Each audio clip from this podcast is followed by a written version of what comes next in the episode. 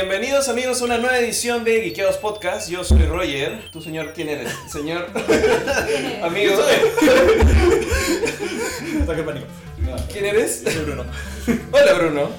Yo soy Enrique. Y yo soy Gaby. Hola. Hola a todos que están aquí conectados ahorita en el Facebook de Geekeados. Este es nuestro programa número 38. 38. Ah, wow. Bien, Sí, y es el séptimo de nuestro viaje de recorrido al MCU, camino hacia Infinity War. Así es. Hemos estado Van a ser para... nueve, ¿no? Ah, ¿Cómo? Van a ser nueve. Van a ser... Faltan tres más. Faltan tres más y vamos a tener un final de temporada en vivo con público, pero después les contamos más. tres porque el último es este Infinity Sí, spoiler, spoiler. Sí. Eh, es el número 38 en este, esta parte 7, Camino Infinity War. Para los que recién nos están escuchando y no saben qué estamos haciendo, cada semana o cada dos semanas estamos comentando películas de Marvel para prepararnos para ver Infinity War. A las ocho personas que nos están viendo, siete Diez, personas que nos están viendo. once. No, descuéntanos, pues. Ah, ya. A las ocho dos? personas. A las nueve, a a- a- No, a las siete personas que nos están viendo, sal- salúdenos. Seis personas. Dejen sus saludos. Dejen sus saludos y vamos a. eh, sus preguntas para empezar a responderlas conforme vamos leyéndolas. Sí, eh, déjanos todos los comentarios que quieran, que vamos a irlos leyendo. Y sobre todo, si nos están escuchando ahorita, por favor, denle share, que nos van a ayudar, si lo pueden compartir en sus muros o donde sea, para poder llegar a más gente y poder, sobre todo, interactuar más con, con más gente sobre estas películas que o nos gustan o, o a veces no.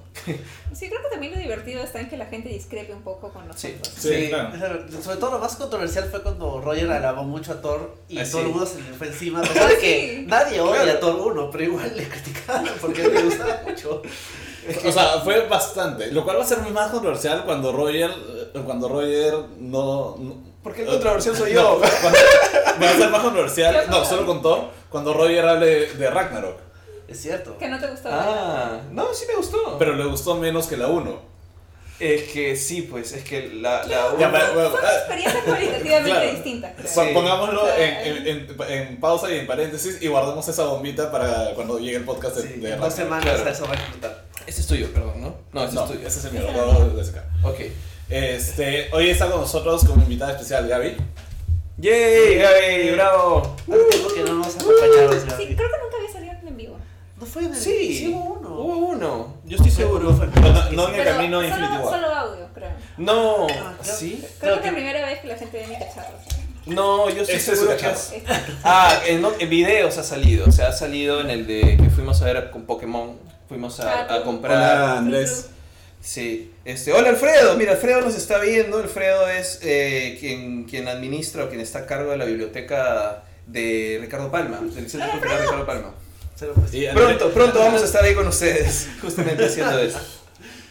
Bueno, eh, hoy ya toca hablar de Civil War y Doctor Strange. Sí, antes que comencemos a analizar cada una de las películas, simplemente pregunta, ¿había alguna noticia relevante en la semana sobre esto? En Sobre general, el mundo sobre el mundo geek. sobre el mundo geek. Sí. Sobre el mundo Ah. mundo nomás. No, ¿Qué? pero hay una gran noticia que, o sea, es tangencial en el mundo geek. ¿Cuál, cuál? Childish Gambino, Donald Glover y Childish Ah. Gambino van a hostear Saturday Night Live la próxima semana. Eso es como que, o sea, es, es una sola persona. ¿No es en mayo? No, no, no, es la próxima semana. Ah, yo había entendido que era en mayo. Bueno, pronto. Pero no, no importa cuándo. Sí, va a ser pero va a estar, va a estar. Ok.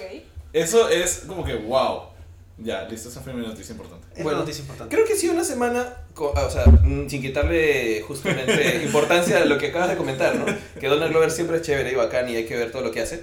Pero has- estamos un poco bajos de noticias en general, ¿no? Creo que a lo mucho nos están bombardeando con TV spots Ah, de Infinity, Ah, ya, ya, ya, ya entré en, en, digamos, en mi embargo. Ya- Sí, yo no veo No TV spots, no veo... No, No, yo siempre como que ya dos, un mes y medio antes, dos meses, dependiendo de la película, entro en embargo y dejo de ver los... Spots, Los teorías, spots, cualquier cosa, comentarios. sí. Pero yo honestamente ya no entiendo para qué. A veces yo prefiero solo no ver siquiera el trailer. Sí, a veces es Yo, mejor. yo, No, pero- yo Si veo igual voy a ver la película, ¿para qué me quiero spoilear ese pedazo? Si puede Sí. ser una sorpresa bonita cuando lo vea ahí en la película. Eso es un buen Sí, argumento. sí, es, o sea, hay, hay cosas, por eso los TV spots suelen ser más spoileros y también depende de la, de la casa realizadora. Yo no veo, si quiero ver la película de Sony, yo no veo los trailers, ni el trailer 1. De verdad, porque no saben cómo venderse y los trailers siempre te spoilean algo chévere. Entonces simplemente no los veo. No los veo. Como, Yo en como- Infinity Wars los vi como pasado más de una semana por presión social. O sea, solo vi ese tráiler por presión social. No, yo sí veo usualmente el primero de la película, pero como para hacer una idea del tono y para emocionarme. A lo mucho el segundo, si siento que el primero no me terminó de vender la película. Igual la, voy, igual la voy a ver, o sea, igual, pero es como ya, bueno. Y de ahí ya, embargo. Sí, yo también Sí. los TV spots me parecen innecesarios, en parte porque acá no los pasan. No. Así que hay, hay que verlos por internet. Aunque a veces sí los pasan, ¿ah? Sí, Porque pero lo ponen porque- en televisión nacional que no vemos a veces. Pero son los mismos que los Vean que pasan en. Estados Unidos. Sí. Eh, no, no son los mismos. Ah, claro. No son los mismos. Y cuando salen trailers internacionales que tienen un planito distinto que el trailer lo- lo americano, también es como que, ¿para qué? Si, ya- Ah, pero es que el internacional es- está pensado justamente en los mercados que no son Estados Unidos. O sea, eh, bueno, no hemos terminado hablando de trailers. Sí. Estamos yéndonos un poco por la tangente, pero digamos el, digamos, el resumen de todo esto es que no estamos viendo mucho Infinity War porque estamos emocionados y falta cada vez más, más cada vez menos en realidad. Sí, No perdón. Kaku Art nos hace. Hola Pia, hola Renato, hola Stephanie. Kaku Art nos hace una gran pregunta. ¿Creen que se cae el hype del el universo cinematográfico de Marvel después de Infinity War? Depende de la calidad de la película. Depende de quién maten. Sí, ¿sabes qué? Nosotros hemos hablado mucho de que va a morir. Tony. Tony. Tony.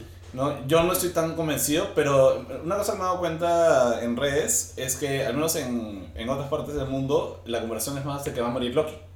Sí, ah, sí, también cierto. he visto eso, claro. Sí. Que, que, que Y, lo y la gente lo pone como cantado. O sea, la, la gente está segura que se muere al principio. Si la gente lo pone como cantado, se muere Loki. Yo como no, yo no creo ¿Por que se muera al principio. No sé, yo no creo que se muera. O sea, yo recuerdo que los rusos han dicho que hace algo malo, muy malo Thanos, y la gente va a estar como que, no, ¿por qué? Y yo pensaba que era como que, bueno, va a destruir a los Nova y de ahí va a coger su primera gema.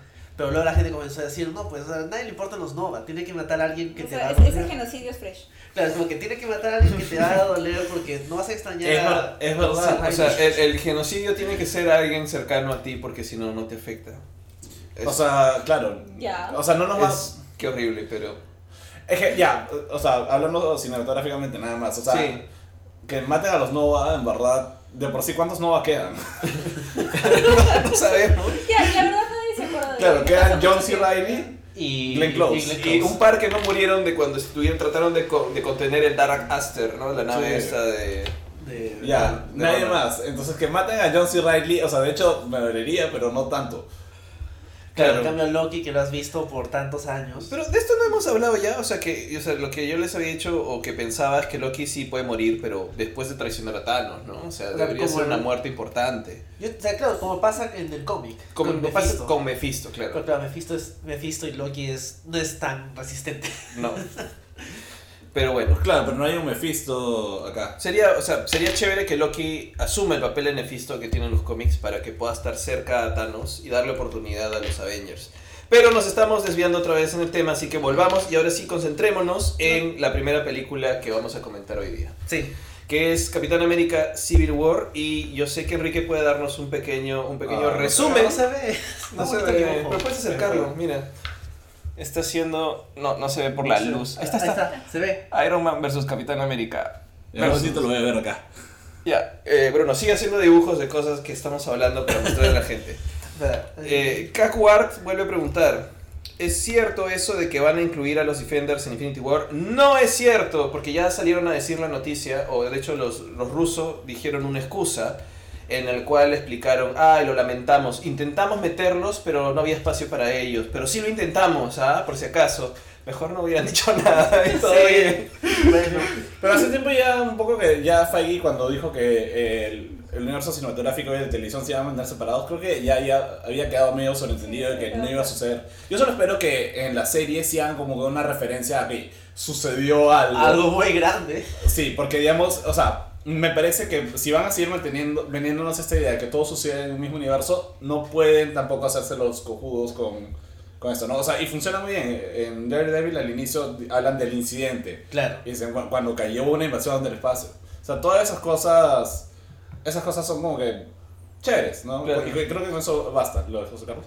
Sí. Sí, Y, y bueno, además, eso que decías del universo que se sienten separados, justamente en Civil War es la mejor muestra porque ponen a Alfred Woodward haciendo Ah, un personaje, cuando salió que iba a estar en, en Civil War, la gente decía, va a ser el mismo personaje que en Luke Cage. Y luego, no, es una, es una civil acá y el Luke Cage es, Es- María sí. Lillard. Claro. Y eso es como que, pucha, realmente no, no están coordinando. Bueno, para terminar solamente el tema de Netflix y las series, José Carlos Paredes dice que recordó que renovaron Jessica Jones para Ah, una sí. tercera temporada, Sí. que es digamos la, la única noticia relacionada con Marvel que podríamos comentar. Pero Tampoco le han hecho mucho bombo y platillo, hasta No. momento han renovado. ¿Qué tal Sí. fue con la segunda temporada? No la menos. Es divertida, pero no es, no es la primera. No, la primera está... O sea, la primera me encantó, pero... La primera es mucho. si, si esperas la primera, No esperes la primera. no. Y, Ok. y también depende de quién haya sido tu personaje favorito en la primera. ¿Quién fue el personaje favorito en la primera? A ver si es que des- destruyen un poco tu personaje o no. Ok. Sí, digamos que hay unos ¿Se personajes llama que... Trish? Trish? Sí, no te apures en verla. Pero ya- Pero... No, o sea, es interesante.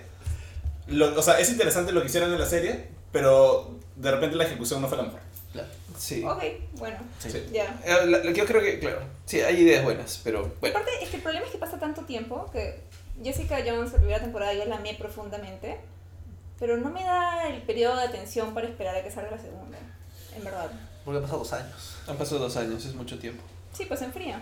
O sea, que nunca, nunca vamos a ver en movie, en, o sea, en el universo cinematográfico a los inhumanos. Eso Creo que dijo- no los vamos a hablar en televisión. Sí.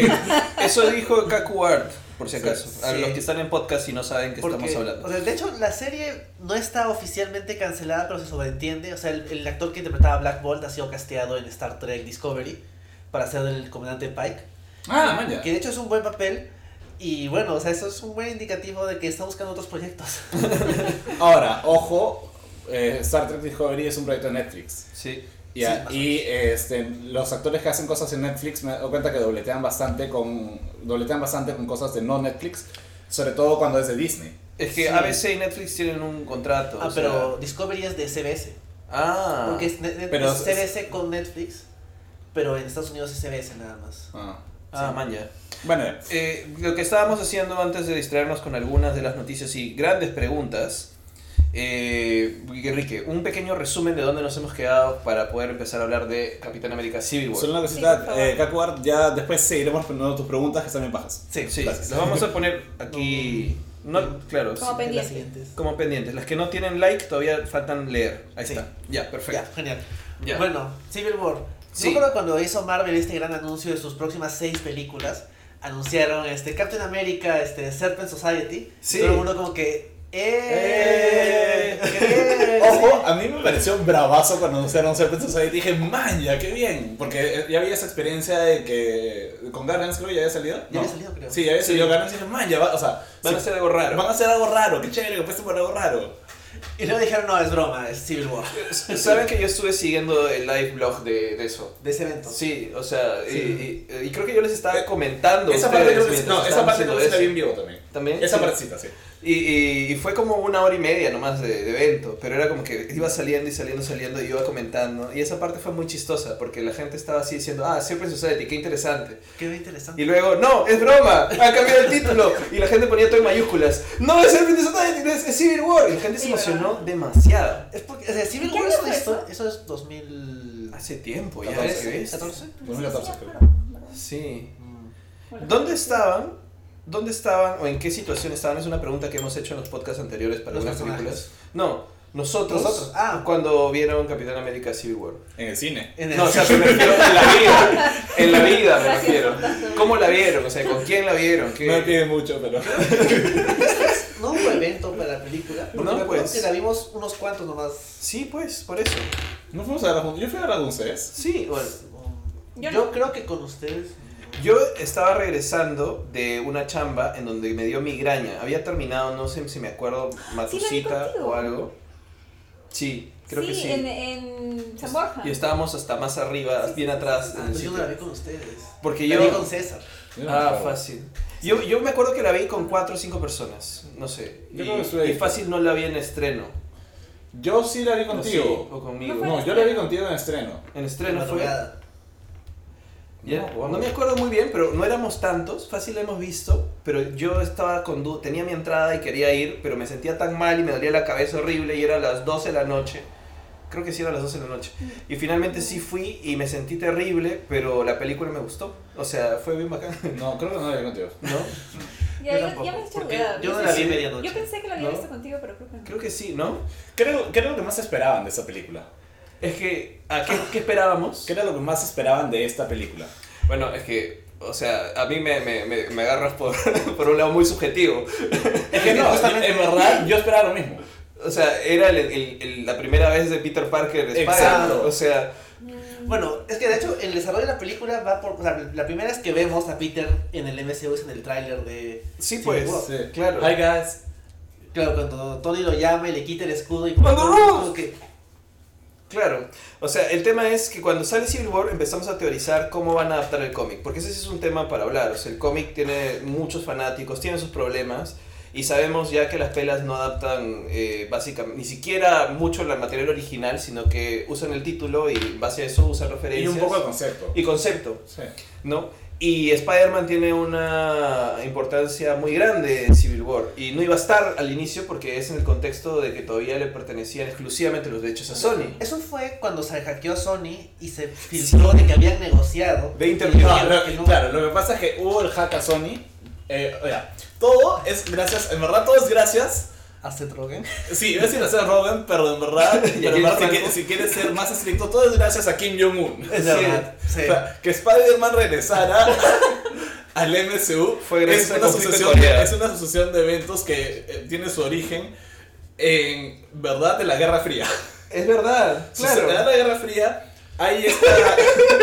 Si no hubiera habido Guerra Fría. si no hubiera- claro. Gracias a la continua guerra entre las Coreas. Uy, ahorita vamos a contestarle acá a Cuart. Ya, ahorita Después, chocamos. después, después. Eso va a estar No, divertido. El tema es Ya. que se da esta película, o sea, ya, Kim- eh, Corea, tiene, Corea del Norte tiene esa dictadura del, del, básicamente de la familia Kim, ¿no? Kim Jong-un, Kim Jong, Kim Jong-un ahorita, ¿no? Claro.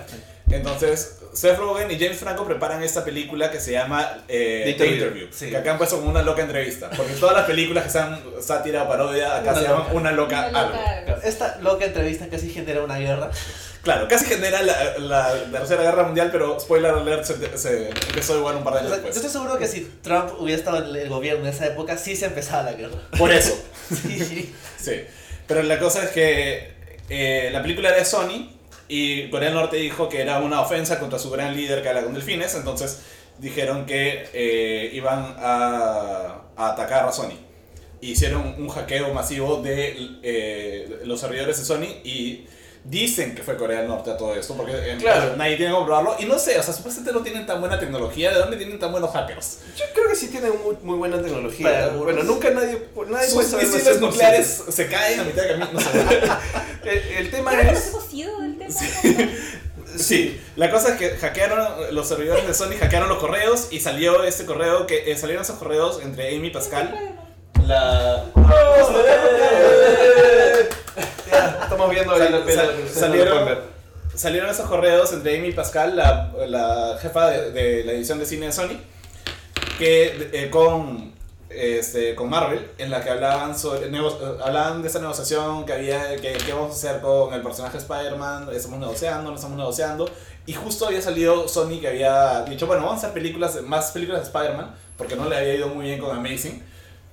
Amazing 2, Amazing 1 le fue bien, pero No. Amazing, Amazing 2 había sido problemática. La- Las dos habían sido problemáticas porque lo más, lo más eh, rochoso era que el mail decía estamos mal, nos ha ido peor con la 2. Para colmo, Marvel gana más plata con, Con los con juegos- los, juguetes de, de- de- de nuestra película porque tienen regalías que nosotros con las películas que estamos invirtiendo. Claro, y, la cosa- y acá viene lo, lo realmente fuerte de estos correos. Estaban considerando hacer películas de la tía May. Claro. Es cierto, sí. O sea, ya, ya, ya, de, de Gata Negra y Silver Sable. Que todavía quieren Que hacerlo. todavía- Todavía hacer. De. Venom, ya, bueno. eh, no sé, que buena persona y entonces hacer Venom sin Spider-Man, pero. Sí. Y un montón de cosas más. Pero la cosa es que querían hacer una película que cuente el origen de la tía May. Y es- todos tenemos que saber de dónde viene la tía May, Eh, por ya, Dios. ya, bueno. Obviamente. Eh, claro. eso está basado en un cómic, ¿eh? Mira, el tema, Sí, el tema es que querían basarse en un cómic, porque si hubieran hecho un origen de Tía May, no sé, X, pero querían basarse en un cómic muy problemático, en el cual eh, básicamente, fuera del canon, ha- hacen que Peter sea, sea hijo de May, Está al implícito de que es su acostarse hijo. con el papá de Peter. O sea, y que después lo da en adopción a su madre y dice, soy tu tía mejor y no soy tu madre. Cuando son Sí. jóvenes y adolescentes. ¿Qué? Sí, no, Sí. no. Sí, en verdad, lo que Con el hermano supuestamente la, la mamá de Peter tuvo un affair con, con el tío Ben Entre todos. y era, May con, el, con Richard Parker. era entonces- Riverdale. Era Claro. Riverdale. Con, con hijos. No he visto la película como de una viejita buena gente. No, no. Entonces simplemente fue un desastre y la, y la opinión pública se fue encima como que ¿qué hacen? Como que ¿qué hacen? Devuelvan a Spider-Man. Y Amy Pascal dijo, hey, tengo una idea.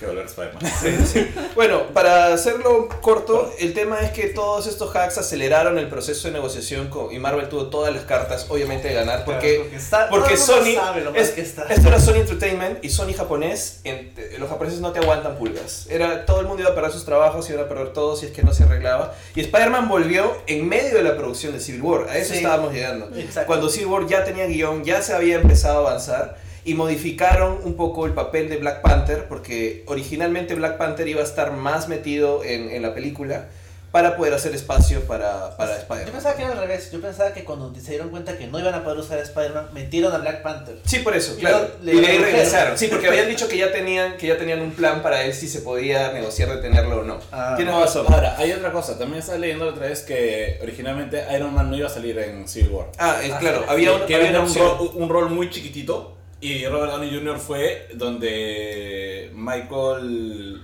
Eisner, creo que era. No, ¿cómo se ¿El llama? de, el de Disney? El de Disney, sí. Ajá. Y le dijo, oye, quiero un rol más grande en la película. Y el pata se asó, o le dijo a los productores, alguien dijo, y, le- y Michael Eisner se asó y dijo, ah, este Robert Downey que quiere todo. Entonces, este. Él dijo que ya no esté en la película. Y ¿Ah, lo, sí? iban a, lo iban a cortar de la película. Ah, sí. Sí, y este, pero Kevin Feige dijo, no, no, no, no, a ver, vamos a arreglar las cosas acá, va a estar en la película y va a tener un buen papel en la película. ¿Te imaginas Civil War sin Iron Man? No, ¿Qué sería? no tendría... Pero yo preferiría Civil War con menos Iron Man, la verdad. Oh. Quizás Oh, con, vamos a Oh, quizás con menos, pero no sin. Ya, con menos más, pero... sí. Lo que pasa es que siento que, o sea, al final Tony Stark es como una esencia que comienza a coger por todos lados, o sea, jalar para su molino en películas que no le corresponden, Como el Homecoming. como Capitán América Civil War o Homecoming. O sea, no porque el personaje no sea interesante, sino es como ya mucho ya. O sea, está bien Tony, ya, pero vete a tu casa. Claro. sí, bueno. eh, eh, de hecho, vamos a tener menos Iron Man ahora, ¿no? Así que lo vamos Bueno, a ver. La, la cosa es que Civil War es básicamente el conflicto que hay entre Iron Man y el Capitán América. En esencia, de los cómics, eh, de los cómics se adapta esa idea. Claro, Pero el conflicto conflicto por un tema pero- político. Pero el tema tiene que ser político. El El- tema eso, por un ¿no? tema político. Y el tema político tiene, un, tiene una similitud también a los cómics. En los cómics básicamente surge el acta de registro superhumano por un eh, evento que sucede este, que obliga a que todos los superhumanos se registren con, con el, gobierno, americano. con el gobierno americano o de su país, etcétera. No, Hecho americano. Son los Estados Unidos, El- son los el gobierno gobierno, sí. americano. La iniciativa de los 50 Ajá, estados. Y que básicamente Shield se va a encargar de. Básicamente todos van a pasar a ser como que tra- van a trabajar para Shield, van a recibir un sueldo y van a. Shield va a registrar sus identidades secretas, pero tienen que darle sus identidades secretas. Y básicamente de ahí en adelante todos este, van a poder seguir trabajando como superhéroes. Si se rehusan, no pueden ser más superhéroes y no los van a detener. Y los mandan a la zona negativa. Lo mandan a la cárcel. Pero A una la cárcel en otra, en dimensión. sí. Claro. Gracias, Este, Gracias, Tony. claro. Sí, Tony fue. Gracias a asesinato del personaje de Tony. Y Reed Richards y Han Pym, ¿eh? Pero Sí, Pym era un Pero Pym, sí, claro. No era Pym primero. era Skrull en esa época, pero bueno. Y luego, y claro, luego el film real resulta que, que dice, dice que él estaba totalmente en contra de esa idea. Claro, viendo hacia atrás, como que sí, yo estaba en contra, obvio. Obvio. ¿Qué es más? súper conveniente. ¿Y salió bien? No. Tiene todo el sentido de hubiera estado en contra. Claro. What if? ¿Y salió mal? Sí, no, ¿Y salió bien? Sí, todo muy bien. Vivimos en utopía ahora. Perfecto. Obvio, pues Obvio. hasta mi clon estaba de acuerdo Por eso. eso era mi clon Skrull. Sí. Sí. Bueno, eh, el tema es que la adaptación hacia la película lo resuelven no necesariamente por el tema de Estados Unidos o el registro superhumano, sino que más bien involucran a la ONU, ¿no? Y eso es algo que estábamos conversando más temprano Claro, contigo. y que de hecho eso Sí, sí, ayuda un poco que sea más balanceado porque no es que no hace tan malo a Tony, porque uno piensa, bueno, la ONU se equivoca mucho, pero es mejor que el gobierno americano Así es. hasta cierto punto. Sí. O sea, es un esfuerzo más democrático. Exacto, pero también hace que la posición del Capitán América no se sienta menos sólida, porque todos sabemos de que la ONU se equivoca y responde a los intereses de los países que, que la manejan, porque solo algunos la manejan. Claro, el con- Hay de accountability, Seguridad. hay, eh, responden. Ya, sí, pero o sea, bueno, la ONU tiene problemas de funcionamiento por el tema Ah. del Consejo de Seguridad y qué es lo que realmente llega a la Asamblea General. Como lo hemos visto este fin de semana con todo lo de Claro. Pero ¿Estamos bueno. hablando de la- del Consejo de Seguridad Real o del Consejo de Seguridad en- en- El- del MCU? Que nos han infiltrado por Hydra. Es cierto, sí. Perdón, casi me caigo. Ya, bueno. Sí, el tema es que esa es la parte contextual de la película. O sea, hay un tema con un evento que sucede en África. ¿Es en África, En cierto? Nigeria, en, Lagos. Nigeria. En Lagos. En Lagos. En Lagos. que la bruja escarlata de alguna forma está involucrada con el resto de Avengers sin Tony. Pero digamos que lo que mueve en esencia la pela más allá del contexto es dónde encontramos al personaje de Capitán América y el personaje de Iron Man después de ya serían como 10 o 11 películas Sí, Marvel, ¿no? Y sobre todo después de Age of Ultron, donde se nota que Tony se va por un lado Sí, y Capitán América se queda como que el nuevo jefe de los Avengers. Sí, el, el nuevo líder. No, Sí. Porque hay un tema ahí. eh, lo que es interesante, y hemos estado hablando de eso al respecto cuando hemos anal- analizado las tres películas de Iron Man y las dos anteriores de Capitán América, es que ellos básicamente tienen una curva de crecimiento que se cruza. El Capitán América comienza siendo un soldado y siendo un fiel, digamos, seguidor del gobierno y los intereses de valores americanos. Y eh, Iron Man comienza diciendo, privaticé la paz mundial. O sea, yo solito, bacán, no creo en el gobierno, no creo en, en rendirle cuentas a nadie. Pero conforme se cruzan en Age of Ultron y pasamos a esta división que podría ser el único aporte de Age of Ultron al MCU, es el hecho de que Iron Man o Tony ya no cree en sí mismo o se siente incapaz de o con mucho temor de sus propios errores y prefiere ceder por su miedo sus libertades a otro y más bien después de Winter Soldier Steve más bien ya se desilusiona en las instituciones y más bien piensa en la libertad individual y el criterio individual más allá de las instituciones corruptas, o sea, prefiere decidir por sí mismo. Entonces han cambiado. luego. Sí, no, o sea, yo siento que no es justo con el personaje de Steve porque desde el primer Capitán América sí tiene esta cosa de que si bien tiene respeto institucional por el ejército y demás, no, es, no funciona bien dentro de esas jerarquías de que alguien te dice salta y salta. Es más, Ujú. sí, Es más, es- exacto. es un tema Porque él se que revela contra revela. eso. Desde, desde O sea, la el solo hecho de que haya llegado a ser activo en la Segunda Guerra Mundial fue una desobediencia que le hubiera costado que lo sacaran del ejército. Sí, o sea, no, no, Si no hubiera no estoy éxito, diciendo, claro, no estoy diciendo que tenga una fe ciega, pero sí hay una, una, una cuestión más romántica que se desilusiona no en Age of Ultron, sino en Avengers 1. Porque en Avengers 1 está como que, hoy voy a volver al ruedo otra vez, voy a trabajar para S.H.I.E.L.D. Fury está usando la tecnología. Claro, y, y el tercer acto de Avengers es chévere porque Capitán América decide hacer las cosas sin Shield. Dice, no, me llegan ustedes y vamos nosotros cinco tipos, bueno, cuatro y, y una chica, a pelear contra los aliens por nosotros mismos, como equipo. Pero hay, hay de todas formas una desilusión que creo que para él le ayuda a crecer y a reafirmar de alguna forma sus propios principios. Sí, yo creo que es un poco también encontrar su lugar en el mundo, porque yo creo que más que que le ilusionen las instituciones, es que es lo único que le queda. Claro. Porque todo lo demás de su mundo ya no existe. Entonces lo que él tenía es ser un hombre que servía a su país. Bueno, y también le Por- queda. Por Bucky. mucho que tuviera reparos. Ya, claro, ahora, Y le- ahora, también que le es otro queda- elemento interesante. Ya, claro, pero, o sea, en términos de, su- de su Claro. servicio al- a las Fuerzas Armadas o lo que fuera, yo siento que es eso.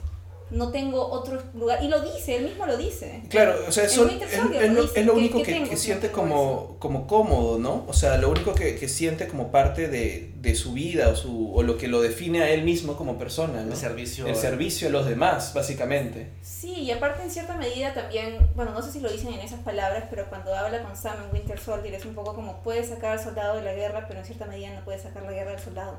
Ajá. Entonces, ¿qué va a hacer, qué va a hacer él? Si es que no es eso. Así. Dibujar, le gusta dibujar, Steve. No, yo sé, pero... No, claro, me refiero a que... Claro, cuando uno dice como, pero puedes hacer, y, le, y creo que Sam mismo le dice, puedes hacer lo que quieras, pero... mm, Claro, pero ¿qué haré? ¿Qué haré ahora? Claro, Winter Soldier es, muy, es definitivo para el personaje, es una gran película, es demasiado buena. Sí. Ahora, también hay una cosa, ¿no? O sea, ahora que lo pienso, Tony es este pata que, que ter- me termina haci- haciendo acordar a un poco este discurso del presidente de lujo. Ah, O sea, porque, o sea, Tony es este pata que ve todo como, un, como una empresa. Sí, Sí. pues. todo lo ve como, o sea, si no lo ve como un negocio, en todo caso al menos lo ve como una forma, o sea, que todo tiene que ser, o sea, si hay un, o sea, si- tiene que haber alguien que responda por algo. Es más, ese es, ese es lo, así empieza él incluso. Claro, él dice privatizar la seguridad y todo lo que quieras, pero él empieza con, con acto de reflexión, alguien tiene que responder por lo que está pasando, ¿no? Y eso lo lleva a él en todo este camino que, claro, tiene estos tropezones en el camino, en que cuestiona cómo hace las cosas, etcétera, pero finalmente sí tiene bastante sentido que llegue a Civil War y es como que, sí, en verdad hasta ahora he estado pensando en que mi motivación es responder por las cosas y he estado pensando en cómo prever y cómo cuidar el mundo y todo lo que sea, pero finalmente no siempre va a salir bien. Y si no me va a salir bien siempre, ¿quién, o sea, ¿ante quién respondo? ¿Ante quién respondemos todos? Y lo Claro. mismo con el Capitán, y el Capitán América más bien es este pata que no es, no es el personaje de lujo, es esta persona que es como que todo puros valores, pero es como de, ¿qué pasa si estos valores no son 100% aplicables? ¿O qué pasa si al momento de empezar a actuar, o sea, hay que, hay que tomar una decisión por el bien mayor, o, sea, hay que tomar que, hay que, em, o sea, no todo es blanco y negro, las cosas son grises. ¿no? Claro. Tony quiere que todo sea blanco y negro, que todo tenga un balance positivo numérico. Sí, hay, hay un tema que dice Steve en la película, que es lo que estabas diciendo, es eh, cuando tiene los acuerdos de Sokovia, dice, esto es trasladar la responsabilidad. Claro, es como Sí, que claro. no es culpa mía que salió mal la, la misión, la ONU me dijo que vaya, entonces como que ONU, ustedes vean. Sí, y es como que eh, Capitán América quiere ser responsable de sus propios actos porque sabe que es lo correcto, ser responsable de sus propios actos. En Sí. cambio, lo que está queriendo hacer Tony es, mejor me lavo las manos porque si no van a me, y decir... me refugio O sea, en claro. la institucionalidad. Claro, no es tanto que se lave las manos, sino que él considera de que es una opción mejor, porque no siento que la, la motivación de Tony sea más de aquí no pasó nada, Claro. porque de hecho Sí, él no. no. es el responsable de lo que pasó, o sea, la responsable es este Wanda y directamente el capitán. Entonces, pero fue, fue un accidente. Sí, fue un Fue un accidente. ¿Cómo, cómo, ¿Cómo reaccionas en un momento así? O sea, está o sea, explotando. En el caso de Wanda, fue básica- Wanda básicamente dismi- disminuyó la cantidad De muertos. de Sí, muertos que a haber. O sea, si Wanda no hacía nada, El, iba a haber mucho peor. claro, el tema es que todos los muertos fueron wakandianos. O sea, Sí, ese es el tema. Ahora, sí. Lo cual me lleva a otras preguntas después, pero ya vamos a llegar. Sí, ¿qué hacen los wakandianos? Sí, supuestamente si son todos pobres que están haciendo una. Pero bueno. Sí. Pero también en defensa de Tony. O sea, Tony básicamente, o sea, sí, efectivamente. O sea, Steve lo ve como un traslado de seguridad, de responsabilidad. Tony lo ve como un quién somos nosotros para decidir.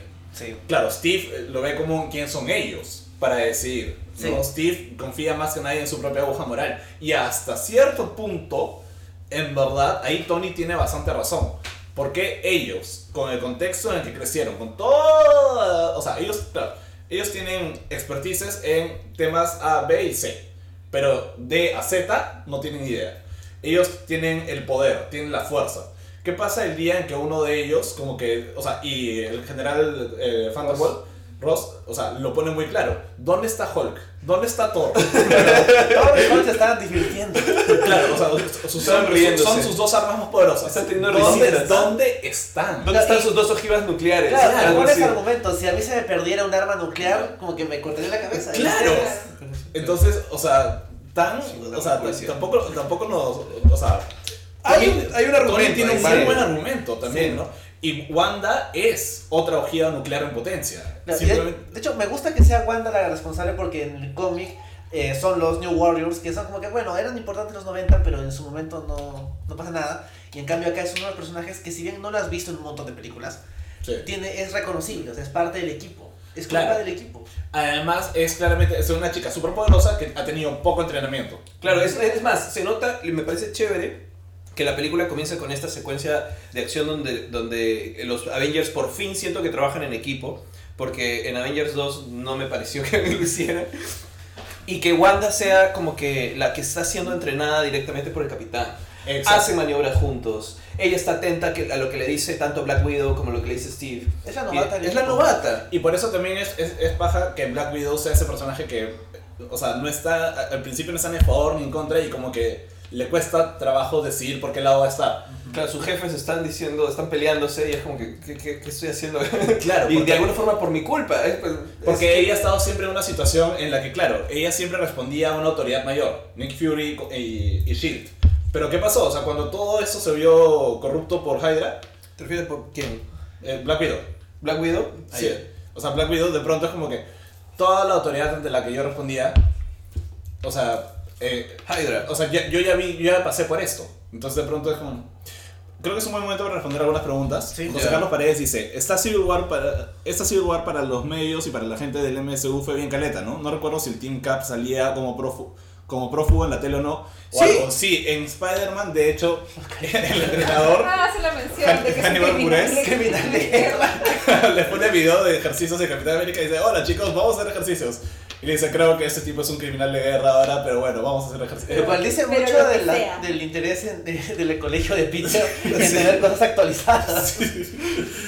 Sí, o sea, son pocas las menciones, pero sí se han hecho menciones de que, de que ellos son prófugos, ¿no? O sea, de hecho, en los tie-ins de cómics también queda claro, porque Sí, claro. todos son prófugos de la justicia, ¿no? En el trailer de and the Wasp menciona Scott también de que era prófugo o simplemente Ah. que perdieron. Eh, en el trailer, Sí.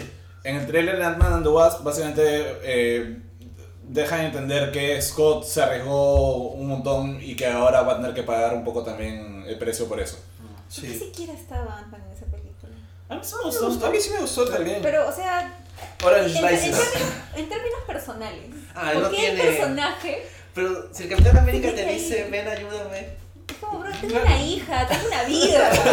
Pero es que yo creo que el pata no, no sé, parte de su problema no sabe medir las consecuencias de Sí, sus yo, acciones. yo o creo que es una mezcla de eso. Yo creo que es una mezcla de eso, de sentir que está en deuda con, con Falcon por el roche que le hizo. Y también por este. En realidad quiere estar, No, quiere formar parte por- de los porque, porque Scott y por asociación Hank, o sea, Hank y por asociación Scott le tienen rabia a los Stark. Es Es verdad. cierto, Y él yo, dijo. y- y yo creo que hay un poco de eso. Pero también puede ser, o sea, estoy ayudando al Capitán América que todavía no es prófugo de la justicia. Este, escucha, mi hija va a sentirse orgullosa de mí. Es que no creo, porque en ¿no? ese momento ya estaban, o sea, si estás en contra de la ONU, es como tu hija No, no, pero- va a ver en su libro escolar como un héroe Pero probablemente. este Vido sigue viendo a Capitán América como un héroe y ya pasó un montón de tiempo. Es cierto. Es, Este spoiler video. de Jessica Jones. Ah, sí, sí, sí. Ah, no es. Este. Eh, Hola Víctor J. Medrano, Sí. hola. Y Kaku Art vuelve a preguntar, dice, Tony está dispuesto a hacer lo que se tiene que hacer. El Capi es solo políticamente correcto. Tampoco creo que está en blanco y negro. O sea, No, es- Porque yo, yo creo que la película existe justamente porque las dos posturas tienen bastante valor. Exacto, sí. Claro. sí. no, no te da una respuesta absoluta, porque, o sea, independientemente de con quién simpatice uno, porque puede ser que a mí Tony Stark me mal, puede ser, pero, o sea, lo que dice tiene sentido también. O sea, Tony no está, no está hablando de incoherencias. El tema es que la parte política en esta película, y sí me gusta cuando hace eso, tiene una capa. Y hay otra capa de, de básicamente agendas personales. Exacto. Sí. Eh, Pues eso se resuelve por ahí. Claro, o sea, Tony dice, el problema aquí es que la ONU son personas y las personas tienen agendas y esas agendas no necesariamente van a ser lo que yo considero, según mi sistema de valores, como lo correcto. Capitán, dice El capitán. Sí. Claro. Y, y eso no me parece que ca- calce en políticamente correcto, porque es- no estamos hablando ya de política, estamos hablando Claro, de lo que él considera Además, si, si se acuerdan, el capitán estaba a punto de firmar. Sí. cuando hubo todo, todo el roche con, con eh, ¿El Semo, y, Ah.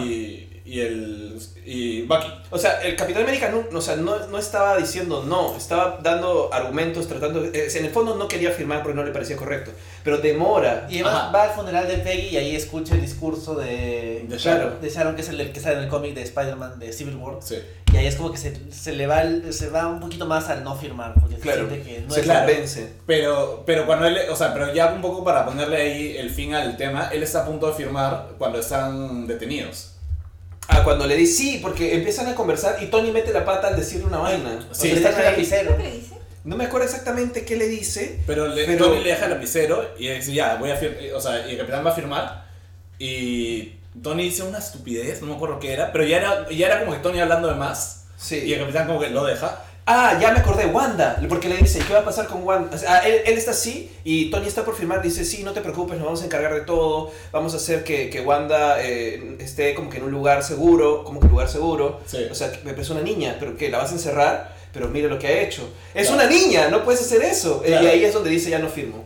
Sí. Sí, sí. Es por Wanda, y eso me pareció paja, porque Capitán América la ve no solamente como su pupila, sino como una persona, digamos, bajo su cuidado, ¿no? Sí. Porque él es el líder de este grupo. No, solo eso, sino también creo que no, no está a favor de restringir la, Nadie. libertad, la libertad de las personas. Ya, ahora, o sea, creo que hay un tema ahí con el personaje de Steve en esta película y creo que él responde mejor a la idea que tenemos de un superhéroe hoy en día en esa película de lo que Tony lo hace. Sí, claro. Sí. O sea, yo no, no veo mucho eso de políticamente correcto porque más bien los superhéroes son una cosa idealizada, pero que si tú la analizas tiene un montón de problemas en sí mismo el concepto. Sí. Sí. Porque es como tú eres un ente superpoderoso que toma decisiones sobre el bienestar de un montón de gente que tiene repercusiones gigantescas. Sí, claro. Tampoco es correcto.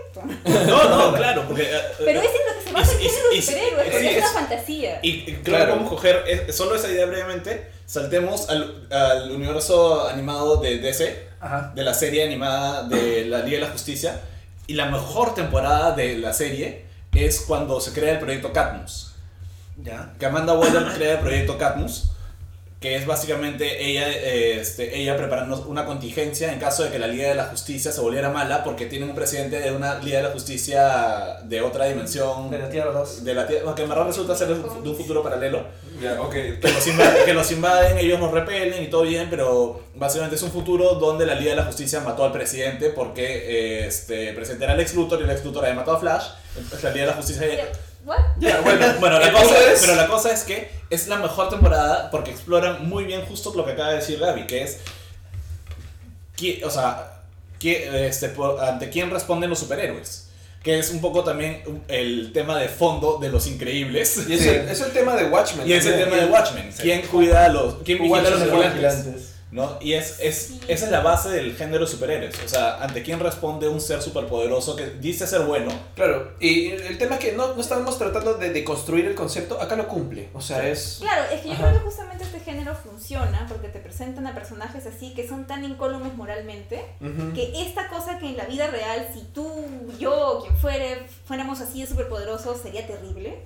Estos personajes idealizados son tan increíbles moralmente, Steve Rogers es el ser humano perfecto, que, que funciona. Sí, O sea, que puede ser, funciona y la gente no termina muerta y, no sé, las cosas no salen vuelta tan esclava mal. en un estado totalitario. Claro, no es como que Iron Man declara, bueno, a partir de ahora California es mía y todos tienen que hacer lo que yo les diga. Así es. Pero claro, que es. le haces el padre a Iron Man. Claro, es como que- Pues, bueno, eh, Eh, Por Y eso- hablemos de, de la otra parte.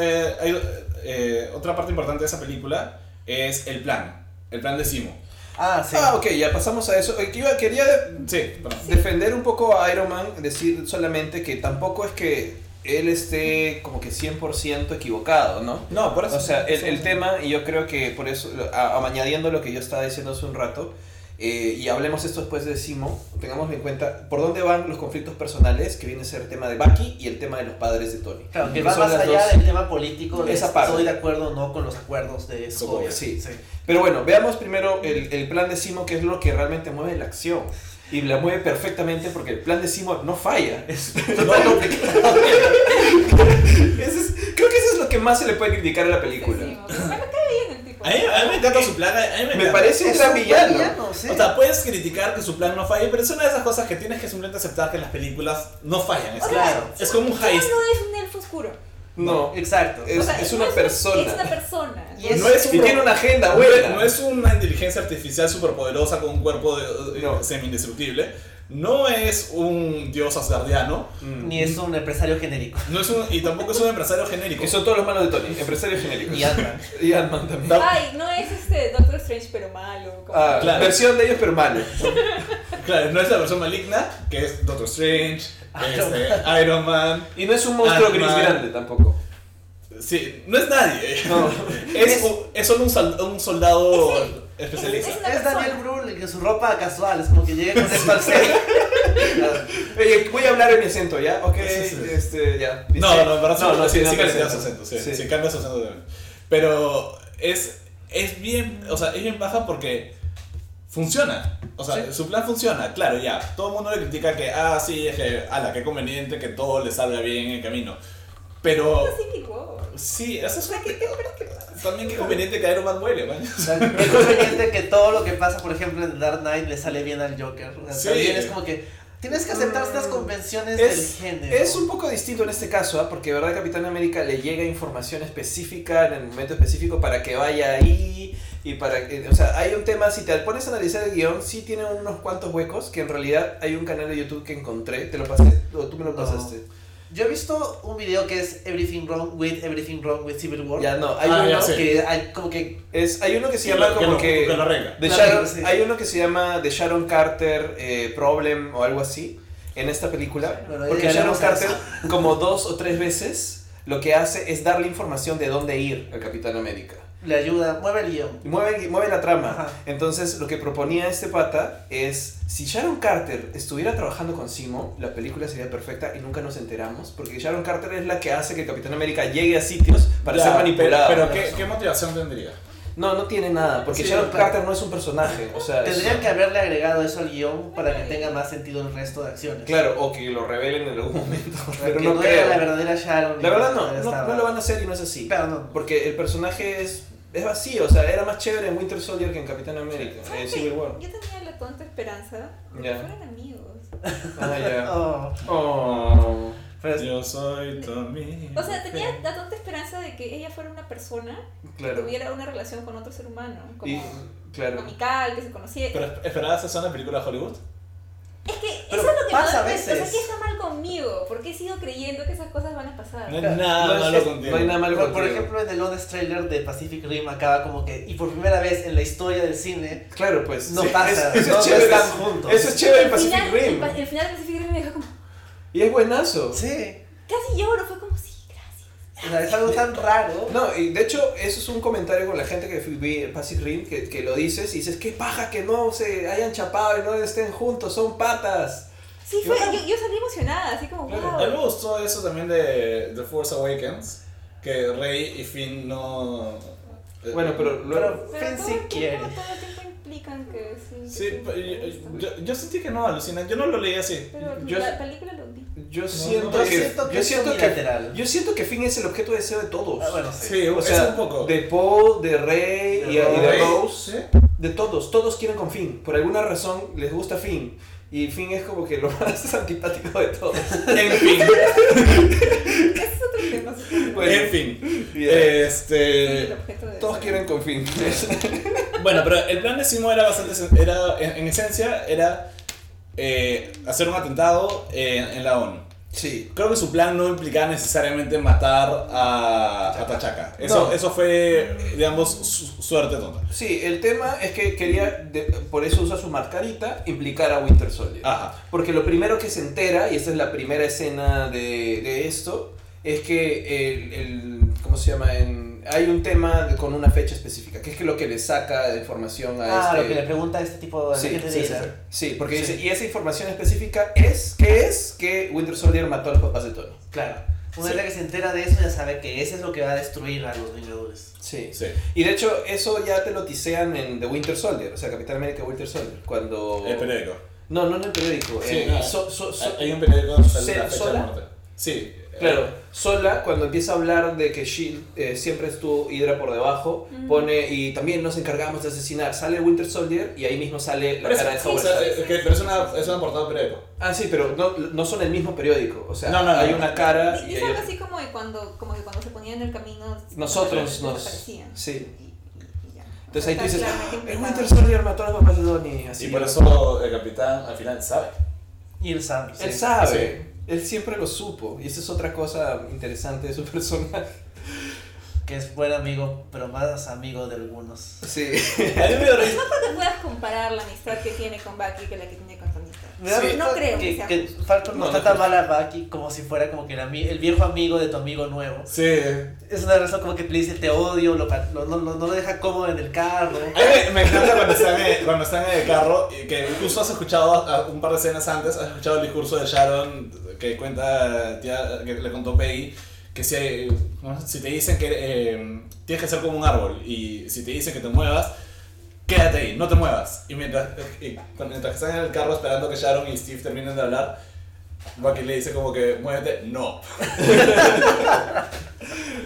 Sí, pero bueno, Sí, sí, sí, Simo- sí. el plan de Simo era básicamente revelar este gran secreto en justamente con, en- a los dos líderes, por así decirlo, de los Avengers, para que dividas al grupo. En medio de, en medio de toda la evidencia, además. Claro.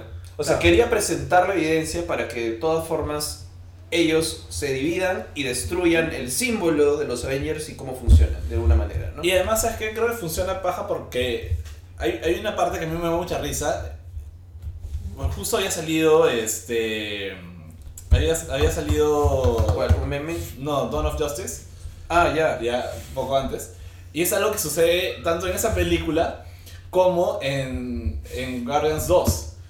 Que es, este, Tony acá, o sea, Steve le dice, no es su culpa, está bajo, eh, bajo control mental, no sé qué, no me importa, mató a mi mamá. Ajá. Claro. Lo- y lo mismo también pasa eh, en- pero, o sea, me dio mucha risa porque era como que... No, era Batman v Superman. No. Sí, bueno, Batman No, no. Dawn of Ah, ya, ok. Claro, que también era, o sea, lo vi en un momento como de Marta. Porque además esa, La mamá de Tony se llama Marta. ¿Sí? No, se No, llama María. María, ah, ya. Estaba a punto de decir. Casi, casi. Casi. La I por una T. y- lo mismo pasa en Guardians 2. También es como que mataste a mi mamá. Y es como que, ala, el MCU tiene un tema. Bueno, ¿Con tiene madres? y problemas paternos por todas partes. Ah, sí, eso sí. No sé, es súper común. Pero bueno, eh, eso es el plan de Simo. En realidad, el- me parece paja también que realmente lo logró, ¿no? O sea, cuentas- Sí, Everett Le, le dice como que. Ahí está, mira, Tony lo está descubriendo. Está Sí, pues descubriendo. estaba viendo que me parece lo caso que el casting que le hicieron al papá viejo de Tony no se parece en nada al otro papá. John Slattery. A Dominic Cooper. Ah, se- No, Ah. pero la actuación es buena. Yo, yo no creo que no se pareja. ¿eh? Yo creo que, la- yo creo que sí tiene un aire, pero en todo caso creo que la interpretación de verdad justifica cualquier diferencia eh, física. que haber. Igual, eh, eh, John Slattery no se parece tampoco al papá de Tony de Iron Man 1. Ah, o sea, lo recastearon entre Iron Man 1 y Iron Man 2. Bueno, Don Chill no se parece a Terrence Howard. Tampoco.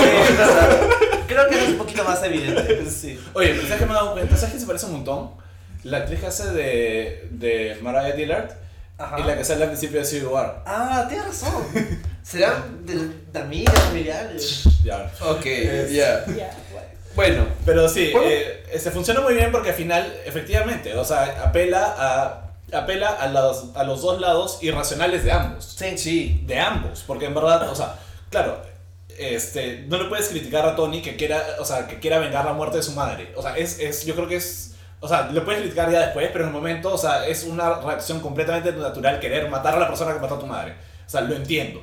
También entiendo completamente que el capitán está dispuesto a todo por salvar a su mejor amigo, que además es, es su único vínculo con, con, con su, su vida. pasado, con su vida. Claro, Es su familia, en estaba realidad. controlado por Hydra. Que además víctima realmente. es una Sí, víctima. Es, es bien espantoso que le puedan echar la culpa por estar con el cerebro lavado. Es- Claro, Sí. pero también entiendo que Tony en ese momento no está viendo una víctima, está viendo simplemente el cuerpo de la persona que asesinó a su Sí, madre. claro. Entonces, apela, el, el plan de Semo es llegar a el punto irracional de ambos y enfrentar eso. Claro, y me gusta que no tiene nada que ver con el conflicto inicial político, No. porque al final de cuentas es más interesante cuando los personajes chocan ideológicamente, pero hay algo más como que visceral en, Es en este Sí, conflicto. ¡Melodrama! Exacto. ¿Para qué están Melodrama. ¿Para qué cosa de superhéroe? Melodrama Claro. O sea, es. eh, es ¿Dónde está el muerto? Es, el- es lo, es lo El tío Ben visceral. está muerto. ¿Qué? El tío Ben está muerto. El Y tío nunca va a volver. Hay tres, que había dicho que decía, hay tres personajes que nunca vuelven. Jason Todd, Bucky y el tío Ben.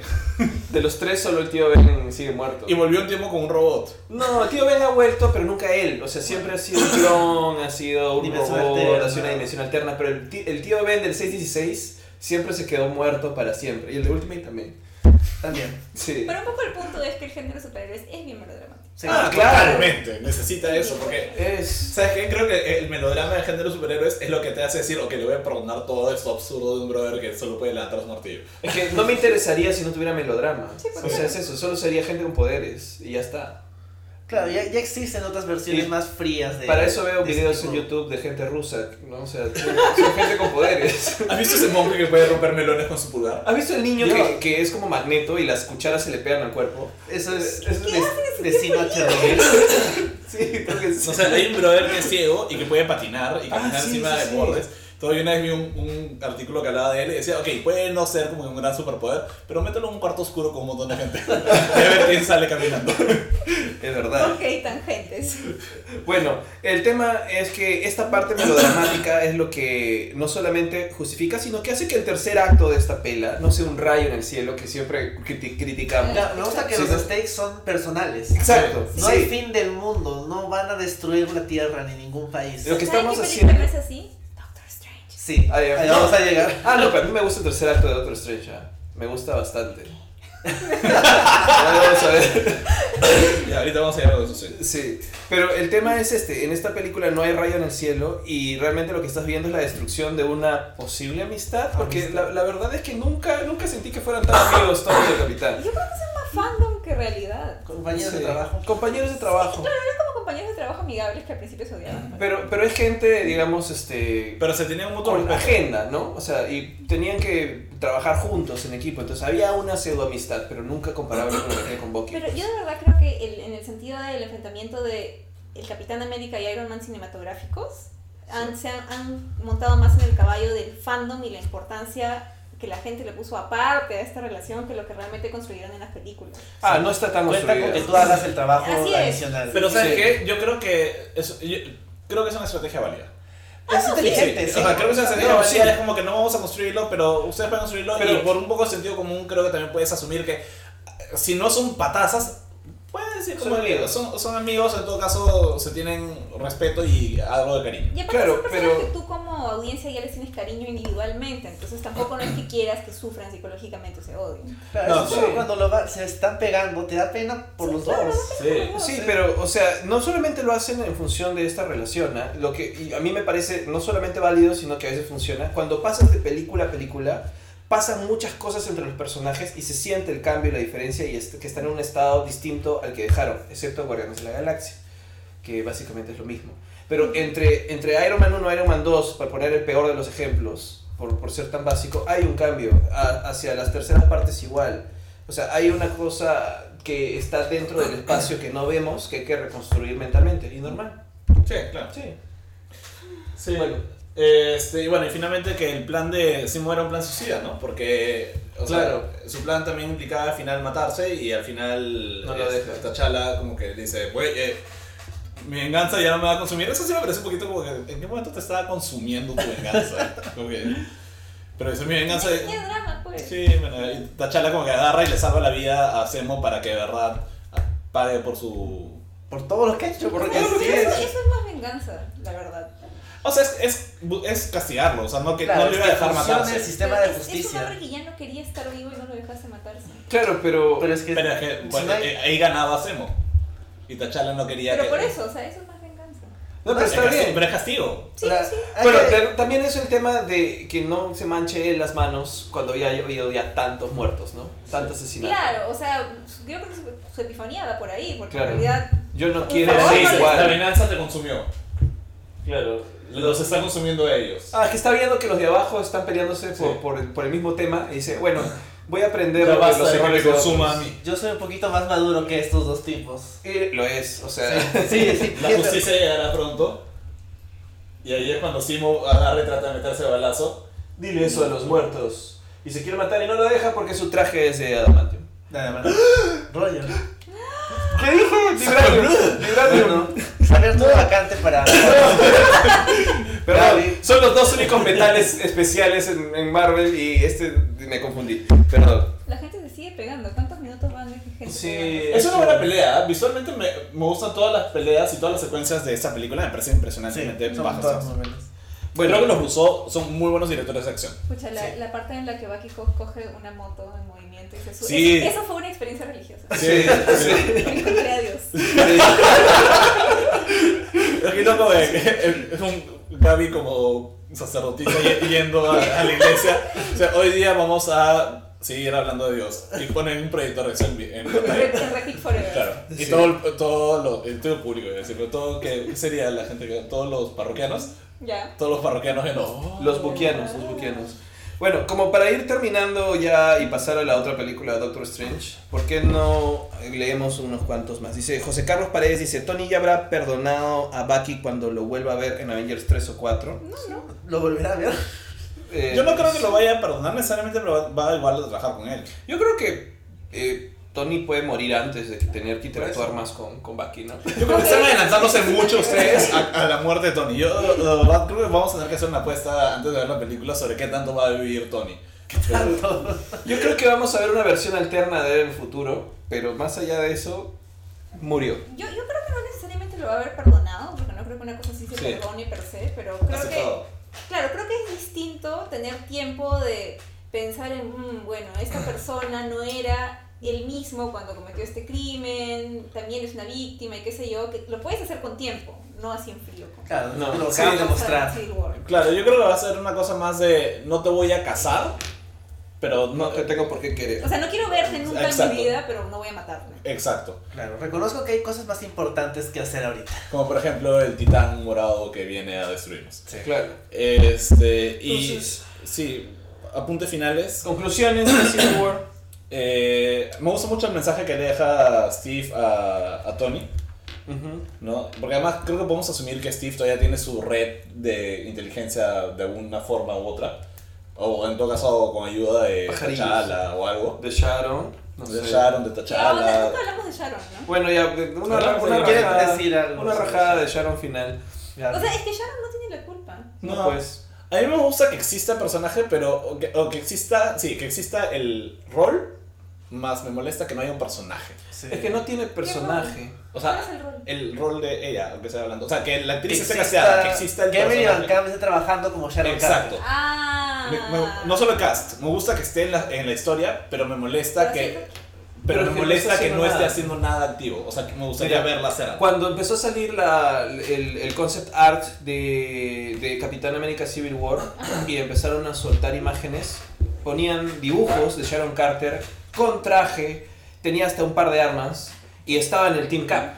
Y cuando tú ves, está ahí este, Falcon, está Capitán América, estaba Sharon Carter en supuestamente la escena del aeropuerto. Entonces dije, ah, Sí. va a ser parte del equipo, de alguna forma se va a unir al Team Cap, va va a tener algún tipo de, de agenda ahí adentro, va a traicionar entonces a la CIA o qué cosa, ¿no? O sea, pero no, no estuvo, no fue nada de eso. faltó Es que yo siento- romper la, el par. Yo creo que Sí. esto quizás es como reflexiones finales, pero yo siento que esta película fue demasiado ambiciosa en términos con la cantidad de personajes que incluye y cuánto lo justifica la trama que tiene, que es una trama mal que bien, bien emocional y bien de poca gente.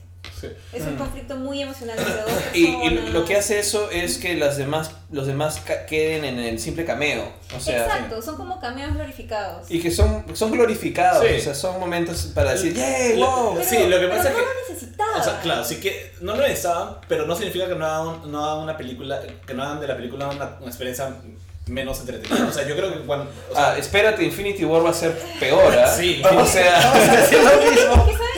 Mi bronca es que esta no es una película de Avengers, esta es Capitán América. claro, pero, o sea, supuestamente. pero es en verdad mejor que la película de Avengers para mí. fue- terminó claro, siendo es Avengers mejor- 2.5. Es Sí. una mejor película de Avengers que Avengers si quieren, pero no era eso. Entonces, ¿por qué no pueden dejar al personaje tener su película? Porque no podías contar la historia de Capitán América, o sea, de Civil War, solo desde el punto de vista de Capitán América. No, está Pero, bien, pues, no, pero pero- ya mucha gente. Ah, Como, sí, sí. como relajen Pero- con la cantidad de cameos. Es que hubiera sido de Capitán y Bucky contra Tony y... Peter. Y War Machine. y, y War Porque igual tenía que ser el Contra Tony y. War Machine. Pero el problema es que, es que creo que también por eso me emocionaba a mí la idea de Serpent Society. Claro, porque se podía ser cualquier otra cosa. Exacto. O sea, creo que el problema es de que la gente está acostumbrada a la imagen de Civil War de todos los personajes peleando entre sí.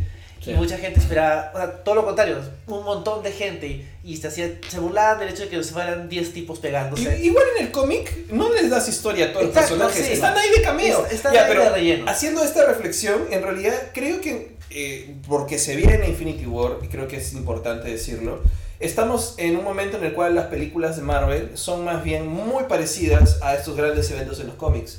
En donde tienes como que un personaje principal o dos que van, pero la historia está llena de otros que se meten porque tienen propiedad intelectual o porque son estos y que tienen alguna in- injerencia si no, menor en la historia. comienza a preguntarte Y dónde si está no, Hawkeye. claro, y es una, es una complicación, es una complicación contractual de lo que ya han construido y es muy grande para con ellos mismos. Es que sí, o sea, es, Es- la gente decía... Pero, pero sí, no, perdón. No, continúa, continúa. Iba a decir que en, en, Winter Soldier, a mí, una de las grandes preguntas para mí es dónde está, Hawkeye. Claro, eso, eso Y por eso decir. en mi cabeza sí sucede la escena donde Hawkeye le, eh, Que le estaba cae- escrita le cae y no encima. hicieron. Claro, le cae encima, que es la escena apócrifa, ¿no? Que le cae encima con un flechazo.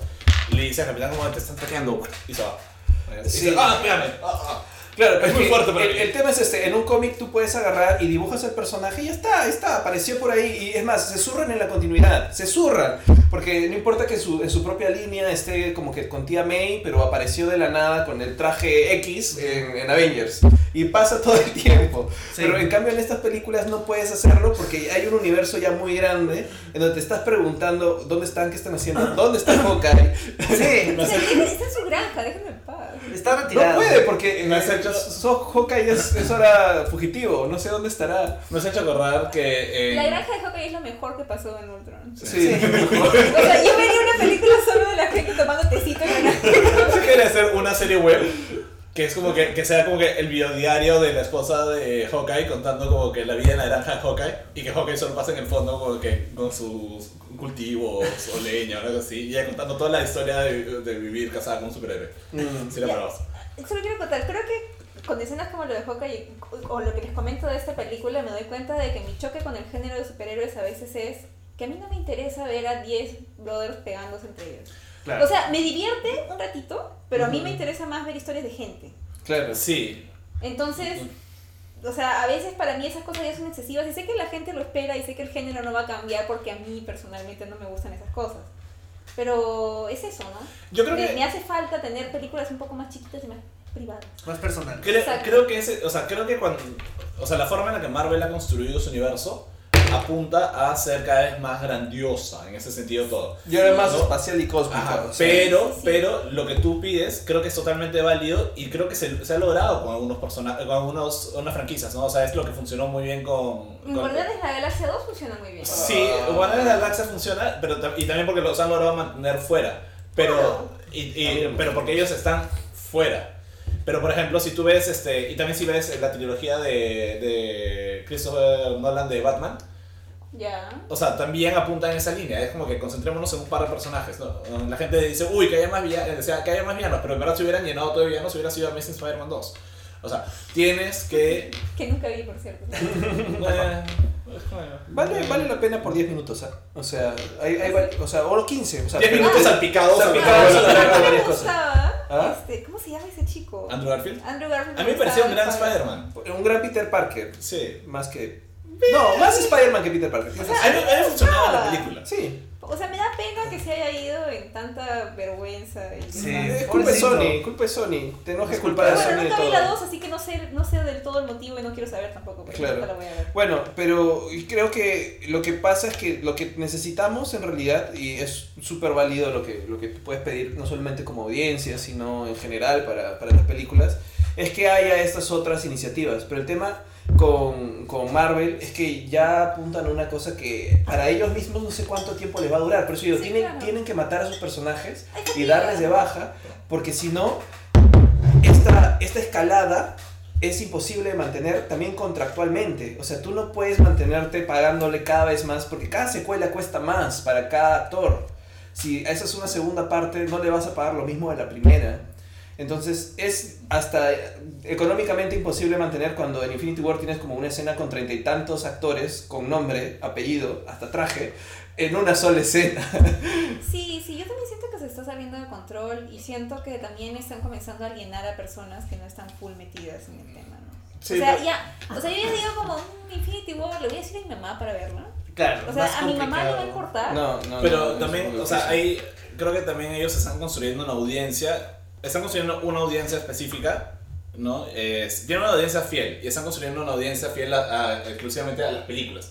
Pero de ahí, o sea, más allá de eso, o sea, creo que ellos reconocen que, y es una conversación que hemos tenido una vez, que yo dije que no es como o sea, no es tal cual cine como ir al cine para cualquier otra cosa.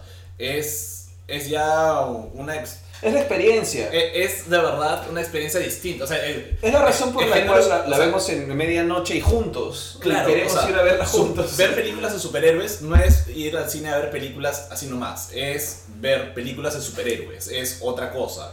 O sea, es, es distinto. No Es, sé. es curioso que lo diga, porque yo no lo siento así. Yo, yo Claro. sí, para mí no, o sea, para mí ver una película Mira. de superhéroes, sobre todo cuando ya hay tanto, es, hay tanto geek- geeking out, o sea, necesito al menos una vez verla con geeks. Porque necesito que haya ese como que. ¡Ah! ¿Viste? eso? Sí. O sea, es. ¿no? También lo puedes ver solo. No, no, no, no se puede. Es, es, es en realidad es la experiencia de estar en la sala de cine con amigos que van a entender el mismo easter egg que tú y vas a poder hacer. Pero creo que no necesariamente eso se contrapone a lo que pide. No, no, no, No, no, no, eso no, son- O sea, claro. ni siquiera es un pedido, solamente es como les comento mi experiencia que a mí me pueden gustar mucho, pero no, no todos. No me siento obligada a ver todas las películas. Y no sé, yo no siento esa necesidad de ir en grupo y, o sea, que sea una experiencia social para mí. Es más, yo detesto que en las películas la gente me hable. No, no, no, no, tampoco, no, no, No, no, no, no, no, no, vamos a hablar. películas, Es como Es- después. solamente es Pero esto, no, pero ni siquiera me no, como, no, No, no, no, sino de- Dime no- después, dime después. no, estamos hablando de, de ese intercambio después, ese, Claro.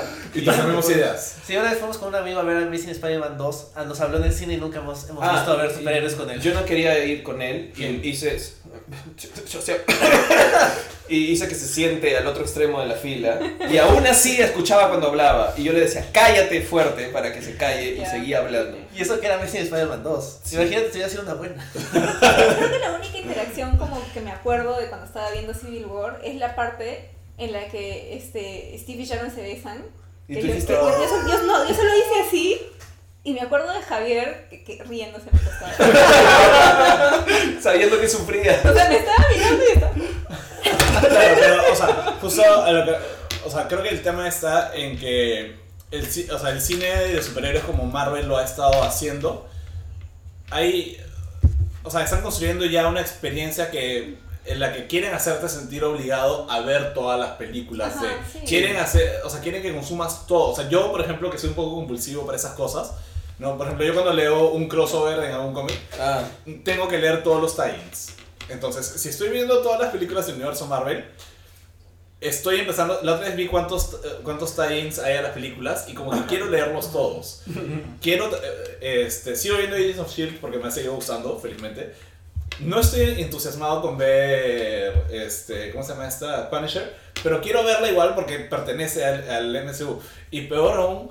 Quiero ver Inhumans porque siento que tengo que no, verla. Pero normal, mira, yo también quería verla por esa si- situación. Vi el piloto y no quise ver más. Porque Eso sabe tú solo. tengo, tengo que ver, tengo que ver los webisodes de, de Slingshot. De Slingshot, Ya, claro. ya, tengo Sí. un comentario que creo que eso explica mucho. Yo no soy audiencia de cómics gringos.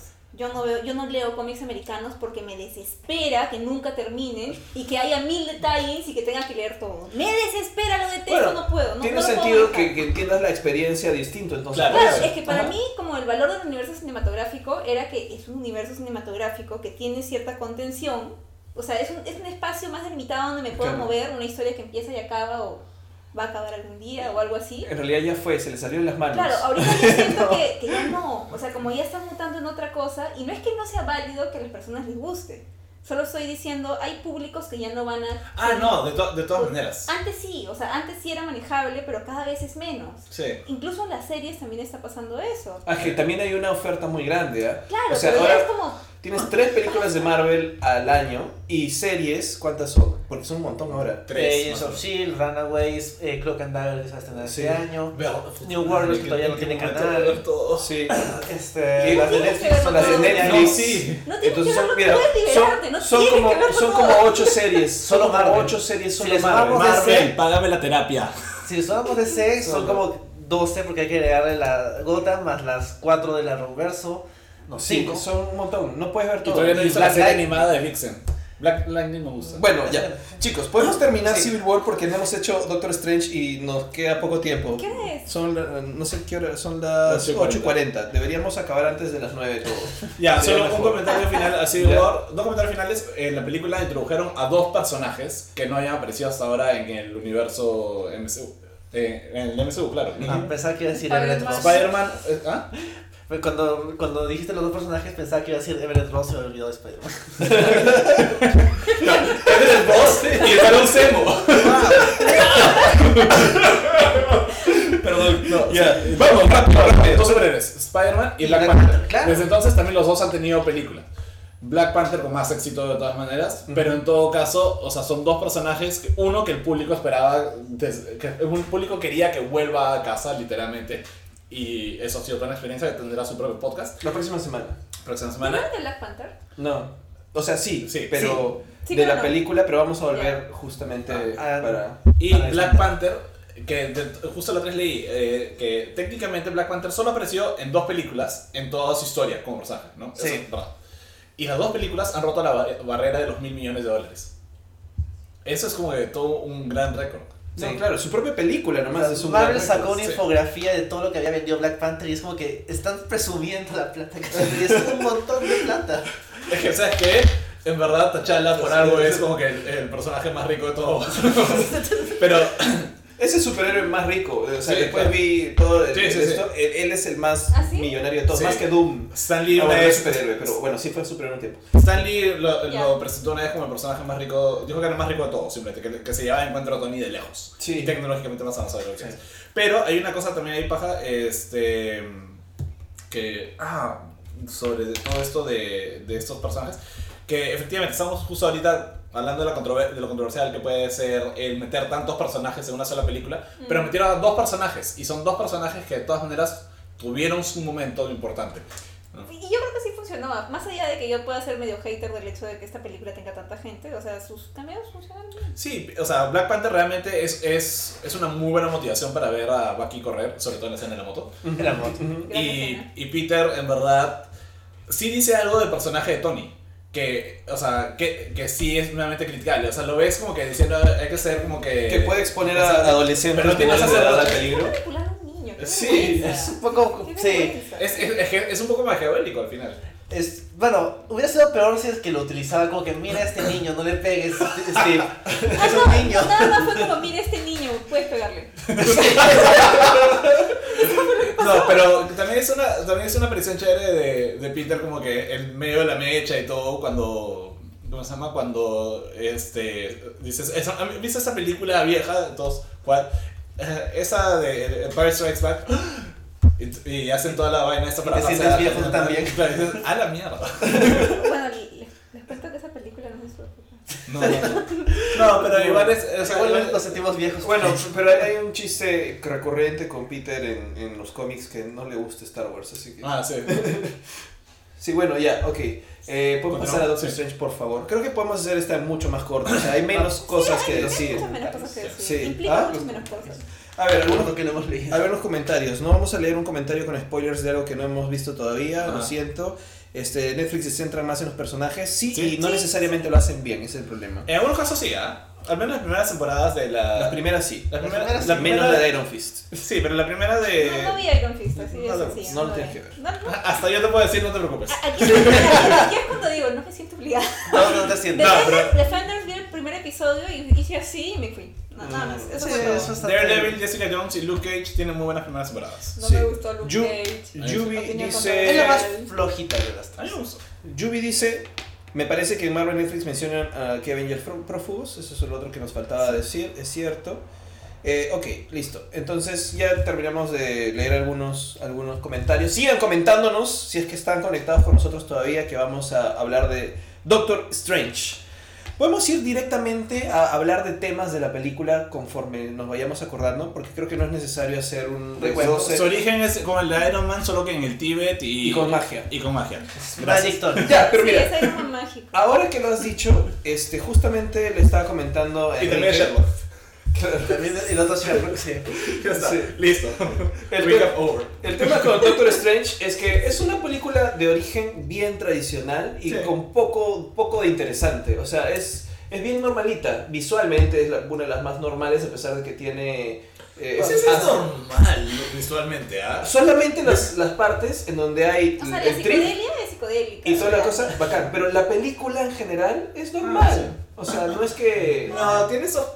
Es- eh, no, tiene esos planos a lo Inception que en verdad sí, a mí sí me parecen bien pajas. No, son chéveres, sí, no te digo que no sean pajas y, y en 3D también es la única película en Marvel, viéndola en 3D, que se vio bien para mí. Ah, yo Sí. me gusta ver cualquier cosa en 3D. No, no, eso vale la pena. Sí. Yo odio el 3D. Yo odio el 3D y No, ya es-. Ya fue. No, es que yo lo, digo por el Blu-ray 3D, o sea... Mi tele no presta 3D, lo siento. La mía tampoco, pero me voy a la otra. A la otra. Bienvenidos a la mansión de rollo. No, no, la otra tele, pues, que no es mía. Ya, el tema es que eh, creo que por ahí va el tema con que no llamó tanto la atención, como que no es tan memorable. Pero es que no es memorable, pues, no. Es como, ya, ya me cansé de ver al tipo blanco con plata, que, oh. Eso sí me molestó un montón, alucina. Que, que fuera otro como que. White supremacy. Claro, ya no, No, ya amigo, no me necesitamos importa, tu vida más no me importa, de amigo, no me importa. Y que chao. se parece, digamos, mucho a, a, digamos, al origen, eh, origen de, de Iron Man, ¿no? Pero lo que yo le estaba com- comentando a Enrique es que no es 100% justo compararlo con Iron Man, porque ahora que he vuelto a ver la película ayer en la noche, como para, Ya. para poder tener... Roger este- es el único que hace su tarea, creo. Sí. Yo traté. Bueno, no no, digan que no han visto. La cosa es que... ¿La he visto? Se va a editar esa parte. Volví, volví a ver, no. volví a ver la película ayer en la noche. En realidad, aprecio más eh, cómo está escrita que cómo está hecha, sobre todo por el cambio del personaje de, de, de Stephen Strange. Creo que el personaje en, en Doctor Strange nomás cambia mucho más, o sea, hay una transformación mucho más grande que el personaje de Tony en su propia película o en sus primeras tres películas, ah, de alguna manera. Porque de verdad, o sea, si es muy parecido al inicio Tony siendo igual, un tipo con plata, blanco, orgulloso, que solamente le importa el mismo y nada más, eh, al final sí se convierte en una cosa totalmente distinta y Tony no, Tony, Tony sigue siendo el mismo. O sea, Stephen Strange al final no es un héroe, no es un superhéroe, está agarrando responsabilidades que no eran de él. Eh, y, cambia el ego por rendirse y hay una transformación en su, en su entrenamiento que sí lo veo coherente y que se vuelve coherente el tercer acto, que a mí me gusta por eso, por personaje y no porque funcione, digamos, la ejecución de la película. Pero el personaje sí cambia un montón. Sí, pero no sé, Doctor Strange es de esas películas que yo me siento y la veo y digo, ¿alguien escribió esto porque quería contar una historia o porque le tiraron un fajo de billetes en la cara? O sea, hay un fajo de billetes muy grande eh, para esta película, de todas formas. Pero... Es que, no sé, por ejemplo, Civil War yo siento que tiene... Hay 10.000 fajos de billetes de por medio, pero siento que tiene más corazoncito. Sí. Sí, Pero es que razón. yo le tengo mucho más corazón a Capitán América y de por sí siempre va a estar, este, le voy a, me voy a emocionar mucho más por eso. Pero, o sea, viendo la película y he vuelto a ver Doctor Strange ayer, la he disfrutado porque he visto esos detalles en el personaje y cosas bien pajas. Como desde el inicio, por ejemplo, hay un tema con su, con su barba. O sea, Ya. todo el tiempo lo ves afeitándose, queriendo estar súper pulcro. Este, y ves como dos o tres veces en que se prepara para ir a un lado. Tienes estos planos donde se pone sus cosas y todo antes del accidente y antes. Y está súper afeitado. Y es, un, es una escena recurrente verlo en el espejo tratándose de afeitar cuando tiene las manos todas destruidas y no poder afeitarse y querer hacerlo estar a punto de cortarse. Y cuando The Ancient One le dice, oye, tú estás luchando por tener el control y lo que tienes que hacer es rendirte ante, rendirte ante el río, la metáfora del río. Si eso no tiene sentido, no, pero tú vas a poder avanzar y mejorar en función, renuncies a las cosas que crees que son importantes. Y es ahí donde ya deja de afeitarse y agarra y deja de tratar de hacerlo con las manos y se compra una maquinita. Y empieza y hace se afeita la barba y le queda cortita y tiene la barba clásica de Doctor Strange. Porque ahí se afeita bien y deja de intentar afeitarse con sus manos, deja de intentar hacer cosas con las manos. Y hay los planos de, de la mano, no, no quiero esto, quiero lo otro, y las manos siempre están rotas hasta el final. Nunca se llega a curar del tema. de No, y, y el final es... Sería como tonto que se curara. No, claro, pero hay esos detalles interesantes que son de cariño con el personaje de Stephen que me parecen chéveres. Es, es un tema que, ¿qué ibas a decir? No, termina. ¿No? O sea, eh, y eh, en esta guerra extraña con el Ancient One y Dormammu, él, él, él nunca quiso verse involucrado y siempre decía, debe haber, un, otro, debe haber otro camino, o sea, debe haber una forma en la cual no tengamos que matarnos todos y estemos pues, pegándonos o atacándonos. Y tanto Mordo como el Ancient One decían, no, pero si alguien te ataca tú tienes que responder, que esto que el otro, ¿no? Decían, no, yo no quiero verme involucrado en eso. Y la forma que encuentra al final para vencer a Dormammu es No es básicamente... magia más poderosa. Eh, No es por, por atacar o pelearse o algo, sino básicamente encontró un otro camino, básicamente cansarlo de aburrimiento, Sí. pero que no tenga que ver con, otra vez, un final en donde la gente se pegue a ver quién es más fuerte y se acabó. ¿Quién hace el hechizo más grande? Y todo eso. O sea, hubo eso antes Sí. del final final. Con... Eh, pero él no estuvo, porque Sí. llegó tarde y ya estaban todos muertos. O Ya, sea, claro, sí. Sí. Es cierto lo que dices. Ajá. O sea, yo digo en términos de la película, o sea, la película igual te metió su escena de acción. Ah, la- claro. O sea, la película quiere hacer algunas cosas distintas con el guion, pero no es en ejecución tan distinta como Sí, para... Claro, o sea, no, es el está, no tema. es tan consecuente con todo La- lo que propone, creo. La, la historia, por eso yo creo que las partes sobre de cómo trabajan Strange es eh, me parece interesante a pesar de que la película más bien pierda en las partes más convencionales porque son muy convencionales. Sí. Pero en ese sentido yo creo que, o sea, no sé, fácil suena un poco mala onda ya, pero creo que el- todo este trabajo, este cariño bonito que hay con Strange es bien como que by the book, ¿no? O sea, Sí, es, no, es bien es- de manual. Y es un que- origen bien origen. o Por sea, eso, y, y es es- es es súper como que casi casi plantilla, es como que pongámosle una cualidad, o sea, pongámosle algo, algo visual que pueda denotar su cambio. O sea, es Tony, es Strange, es... Claro, pero Tony no cambia como Strange. Yo sí creo, por ejemplo, Strange al final me gusta la imagen en donde llegas este, y llega a su ventanita normal Sí. y es una cosa bien triste y solitaria en donde es el único que quedó y tiene sus manos súper mal. Lo que quiso, o sea, toda la película intentó curar sus manos y al final no las curó, pero más bien eh, por dentro No, sí, un pero básicamente lo que hicieron fue como de comprimir las películas, porque y lo único que eso me dice es que, claro, con Iron Man todavía estaban recién empezando el universo y todo, con Claro. Strange tenían que apurar más el proceso. Claro, pero no lo sentí apurado, eso me, me, me pareció... No, no, es que lo balancearon bien, pero, o sea, también eso te dice, o sea, que Iron Man pudo haberse hecho en una película. Claro. O sea, las tres, las tres películas y podríamos tener Bueno, fácil en dos. En dos, En dos en- películas. Cada sin más Iron Man de 2. Avengers. Sí. Bueno, pero entiendo lo que dicen cuando las cosas que son O sea, muy... a mí me gustó Doctor Strange, me parece una película entretenida, precisamente porque funciona con la fórmula. Creo que recurre a un, a un nivel de humor, por momentos ya quizás mucho, pero es como que no me molesta porque es el tipo de película que es. ¿no? Este, visualmente me parece que es muy, muy entretenida en las partes de la psicodelia. Sí. O sea, yo esperaría que una secuela sea solo psicodélico y nada más. Sí, eh, es chévere. Necesita realmente una secuela, Doctor Strange. Bueno, Para no, él no sí está es- confirmada. yo, yo no sé si necesitan la secuela, Lucina. No, yo no creo. Yo tampoco. Es que lo que pasa, yo también opino que Doctor Strange es entretenida, pero mi opinión, Ya te contaron todo. sí, pero mi opinión es que esta película solo se debe ver una vez. No vale la pena volverla a ver. Eso es lo que yo siento. Porque el encanto que tiene de espectacular se agota a la primera. A la segunda ya no te impresiona porque ya lo viste. Yo la agarré, o sea, si la, viera en eh, si la agarro en cable, probablemente la vería otra vez. Y probablemente si, si, si hubiera sido una maratón, también no me molestaría verla. Pero también siento que no es una cosa que si no la ves, estás perdiéndote parte de la experiencia. No, porque no está ni en el top 10. Ya tiene- cuando tienes ya 18 películas, puedes poner algunas películas bien abajo. Sí. O sea, La otra vez hice mi ranking de, de estas películas. así. habíamos dicho que hay que hacer ranking para Pero el para- programa. el ¿no? último. Sí, sí, la otra vez hice mi ranking y me di cuenta que llega un momento en que dices, claro, o sea, tengo esto con las películas de Marvel que ninguna me parece realmente pésima, terrible. O sea, sé que en el último Thor puesto dos. está está Thor dos, Sí. de todas maneras. Oye, el- pero tiene sus cositas. Ah, también la hubieras defendido. Ah, Sí, yo sí lo hubiera defendido. De- debiste venir para, para que fuera más balanceado. Yo sí vi más emocionalmente involucrada con Thor 2 que Doctor Strange.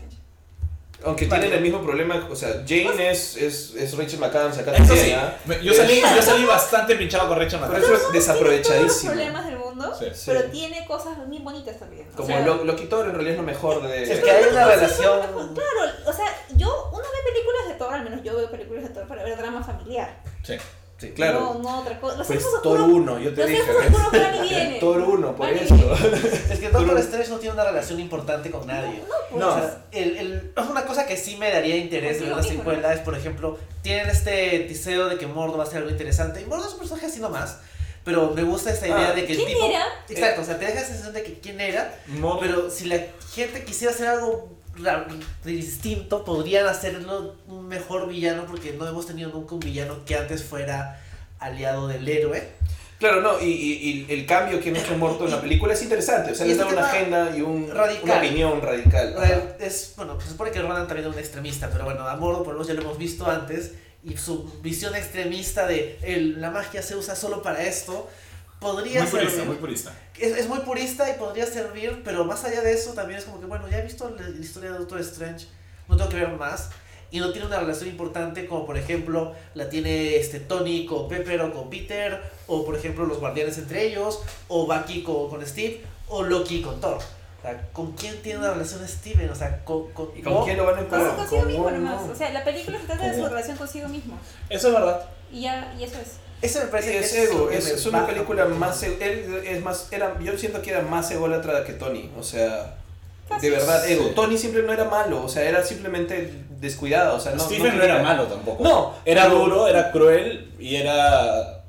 Pero es que a Stephen no le interesaba a nadie más que él mismo. Claro, o sea, él, él- él más frío. Yo creo que Tony Stark es más como un niño dañado. Sí, además que era, o sea, el, el Tony tenía familia, ¿me entiendes? O sea, eh, Strange estaba solo desde el inicio, es un- podrían haber explotado más el tema de su soledad y no lo han hecho. ¿Sí, pues? Sí. Sí. Pero Bueno, sí, no, no, no te deja, yo creo, nada que te dé pie a decir como, quiero ver una película más con este personaje. Como, ah, ¿Sabes qué? A mí sí me gustaría por un tema ya muy personal, que es el tema de la magia, que no sea, o sea, ni siquiera aprovecharon para usarlo bien en Thor, ¿me entiendes? Que sería un lugar donde podrían haber... o sea, yo por- esperaría ver cosas más mágicas. Por cierto, este, en el Infinity War, eh, el cómic de Infinity War, el preludio, el número 2, Wong le hace un repaso a Doctor Strange Sí, de, de de todas las gemas del infini- infinito. Y hay un. Y, o sea, y te muestran que toda la escena de, de Thor Ragnarok, que tiene este. que empieza con este, este pequeño post-créditos en, en la película Claro, de. Doctor Strange, Ajá. eh, sucede mientras que Wong le está contando todo eso. O sea, Wong está ahí en la casa. Está ahí, no le avisaron. Sí, Claro. No, o sea, cuando. Está, claro, off- está fuera del plano. Está, claro, Wong, no Wong está ahí mientras que Loki. eh, men- o sea, mientras que. Lo que estaba cayendo. Mientras que Loki está cayendo, mientras que Thor. eh, Mientras, todo, todo, todo. Wong está ahí en la casa metido. Claro, están viviendo juntos, son, son roomies. No, Ah, porque porque no son- siempre le dices a tu roomie cuando viene gente. No, ¿Y dónde está mi película de los roomies? ¿Dónde está mi sitcom? de, de los roomies de ellos Mágicos, de los roomies mágicos, sí. Ah, no sé. Ya, yo vería De- eso. deberíamos verlo. Yo no vería de otros Strange 2, pero vería eso. Los roomies mágicos. Stephen and Wong. Bueno, tuviste los, los roomies de Thor y su amigo, ¿no? ¿Cómo se ¿Cómo llama el se llama su roommate amigo? de Thor? Team Thor. ¿Ah? Team Thor. Los videos Lo que de está haciendo Thor mientras era. Ah, ese es australiano. Sí, Pues sí. eso, es que está, pues esa clase de cosas. Eso a mí me pareció bravazo. Sí. Claro, Más allá de y, que y sea Thor un diciendo. I don't know who the man in, in purple is. Claro. Ahora, este, una de las cosas con Strange que espero que, que me parecen interesantes es que entre esta película y, y su siguiente aparición, nomás en la, en la escena créditos, sí, de ahí Thor Ragnarok y ahora, sí siento que ha pasado un montón de cosas. O sea, que se ha puesto a seguir estudiando en su forma astral, lo que sea, pero que ya es más hechicero supremo de verdad. Bueno, ya usa el, el ojo de... En, en el tráiler de Infinity War, Sí. pero no está usándolo obviamente En en Thor, ¿no? Este, Eso habrá que verlo. sí, Sí. lo acabo de ver. Me incomoda un poco ese tema de, de Doctor Strange que no entiendo su timeline, cómo se cruza con el timeline del resto de películas. Ah, está súper confuso. No Sí. se sabe cuándo sucedió. Sí, Pero sí, eso, o sea, esa referencia que hay a que él está, el, el roommate se llama Darryl. Gracias, gracias Martín Llerena que nos, nos dice que el roommate se llama Darryl. Este, esta, o sea, en- durante la película parecía, parecía que sucede después de Civil War por, por esta mención que hacen a que un piloto de la Fuerza Aérea en un, En un traje en experimental. un traje experimental se lesionó la espalda y... Ah, Parecía que podía ser Roddy, pero no es. No, no era. Un Este... piloto de la Fuerza Aérea en un traje experimental. No, Era parece de Hammer, seguro. Era alguien de Hammer. Sí, O sea, debe haber sido unos... Uno es otro piloto de la Fuerza Aérea con otro traje experimental. Bueno, que el traje de ¿Por qué War no? Machine no es ¿Por qué no? experimental, ¿no? Ya No, está sí. probado. Este, no, probablemente ha sido una... Yo creo que sucede, unos, sucede fácil un año antes de Thor Ragnarok. Puede ser. Porque hacen referencia a los Vengadores y todo, pero suena que todavía existen, así que debería ser. Debería ser antes de Civil War. ¿No? Sí. Sí. Pero, pero bueno, Gonzalo Torres. Gonzalo Torres. no, to- van, van a, van a van- sacar. van a sacar uno. O sea, hace rato tengo que... Yo creo que- pensando cómo lo hago. claro, país seguro entonces sí son más chiquitas y Yo creo que dijimos o sea, el tema años, con tantas sí. películas es que el timeline tiene que ser no tanto por películas, sino por escenas. O sea, este, es- esta escena o esta, Sí. esta parte de la película sucede a la vez que esta Eh. película. Porque además si después le quieren encajar las series, Ah, no, eso es imposible. Va a haber un matemático, esto. Gonzalo Torres dice que fue un desperdicio, debió haber sido War Machine. Podría haber sido, pero es que fácil no lo querían juntar tanto con Civil War. O sea, Claro, querían... no querían afectar ese timeline que no, es, no existe todavía. Sí. Ya. Creo que eso es todo. Eh, sí, no sé si algo más queremos decir de, Yo de quería- Doctor Strange. No, pero Bueno, me parece lo caso que hemos hablado con Doctor Strange. Tres cosas. Es que-. No, o sea, hay menos que Pero me decir. cuenta que siempre nos pasa eso, que la primera película, y no porque nos emocionemos mucho, sino porque la primera película siempre Nos da para más. Porque la otra vez fue Age of Ultron, que nos dio para hablar un montón, Como pero. Ant-Man nos dio para hablar un poquito. Ant-Man es mejor historia de origen que Doctor Strange. Es que son Sí. películas más simples también. Claro, Sí, o sea, también. siempre es una película que es como que Complicada. complicada y una que es más simple. Salvo la vez que nos hablamos de Guardianes y Winter Soldier. Ah, ahí, Ah, ahí sí. hablamos. Es que ahí, ahí son dos películas de las que hay que hablar bien. Sí. Sí. Ahora, la próxima semana con Homecoming. Pero, pero seguía la misma lógica. Winter Soldier es más como que crossover, semi-crossover, más Afecta complicado. el universo en general. Ajá, y tiene... Pero no pasa. Pero... No, o sea, uno- Destruye o sea, Shield, que es algo que existía. Claro, pero destruye Shield yo no pensaría que es como súper cambiavidas, pero en el resto de películas es como, eh, se De hecho, Shield. Shield regresa en la subsiguiente película. Sí, es como, se, se destruyó, pero como no fue en una película de Avengers, tranqui, todo tranqui. Sí, bueno. Eh, la próxima semana lo que vamos a hacer es eh, Guardianes 2 y Homecoming. Sí. ¿no? Bueno, o sea, yo creo que ahí sí de repente podemos hablar un poco más balanceado. Sí. ¿no?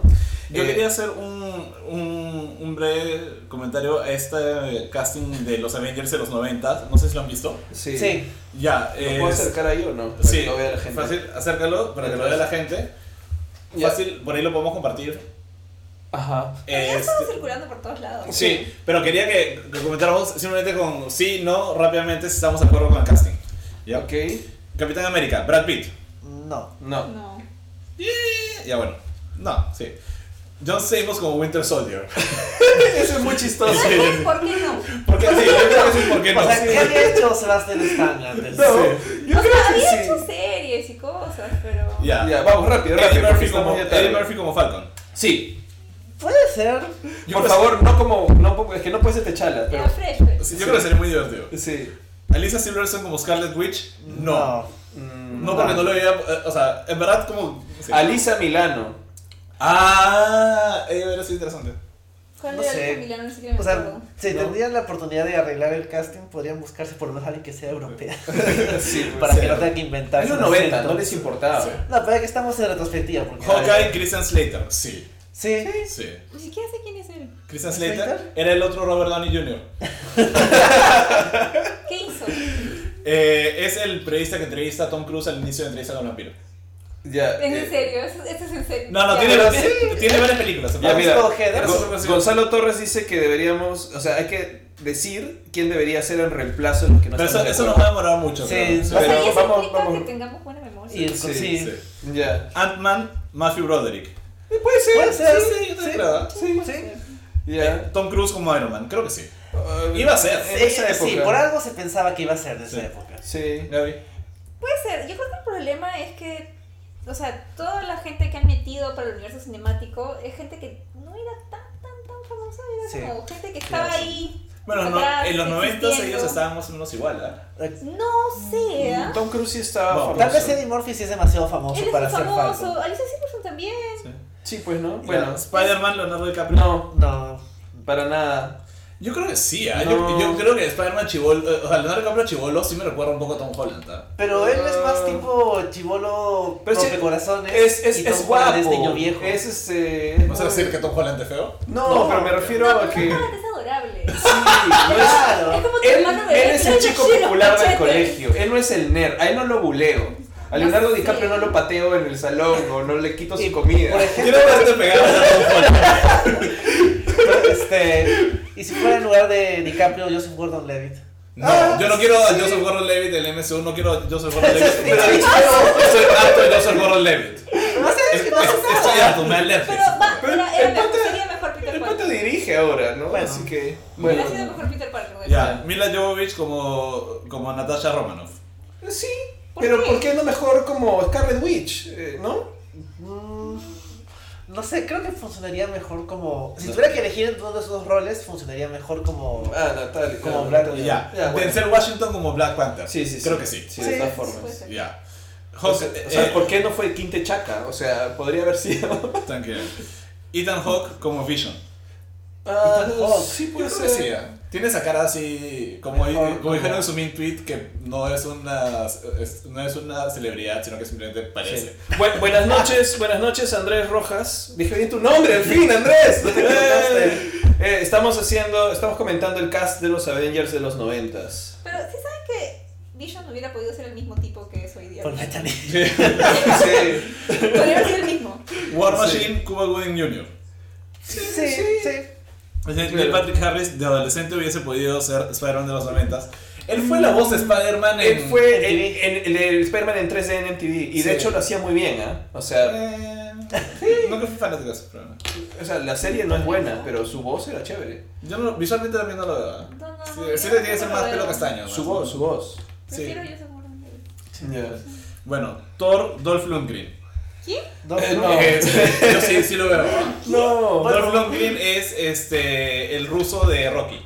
De Rocky 4. yo creo que no, o El que mata a Creed. ¿Sabes cuál es el problema? O sea, Thor es simpático en el sentido de no que sea guapo, sino que se le ve amigable. ya ese pato se ve muy malo, por Sí, eso, no.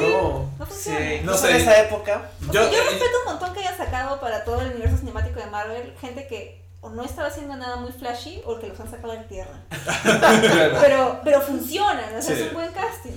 Hulk, David Duchovny. Puede ser. Puede ser, Yo sí. sí, yo sí. Sí, yo también creo. Bueno. Me acuerdo de él en esta película Evolution. Ah, sí, sí. Sí, era básicamente así. Pero puedo cambiar el cast, o sea, yo pondría Hulk a solamente porque es fabuloso. Este, a, al Grandmaster, este, a, la, ¿A Jeff Goldblum? Goldblum. No, pues, o sea, como Banner. Pues, Como Banner, sí. Puede ser. Pues además sería más parecido a su personaje en Día de la Independencia. Sí, claro. Sí, sí. Puede ser. Sí. Sí. Doctor Strange, Keanu Reeves. Sí. De hecho, él estaba como que entre los posibles estaba él, estaba este. ay, eh, Phoenix, Mira, Joaquín Phoenix. Gon- Gonzalo dice que Thor es Hulk Hogan. Bueno, hablamos de los 80s, Thor es este Vincent D'Onofrio. Eh. Ah. O sea, en esa película Es verdad. de Adventures in Babysitting. No. ¿Sí? Sí, sale, no, no sale como Thor, Thor, sino que la- una niñita piensa que eres Thor porque es un tipo grande y con pelo largo rubio. Ah, ya. Este, Andrés Rojas dice que la hija de Steven Tyler, o sea, Liv Tyler, Sí. hubiera sido perfecta Scarlet Witch. Pero ya fue Betty. Ya fue Betty Ross. Sí. Nick Fury. Ay, no, tampoco, no No, eh, es buena actriz. Nick Fury, Keith David.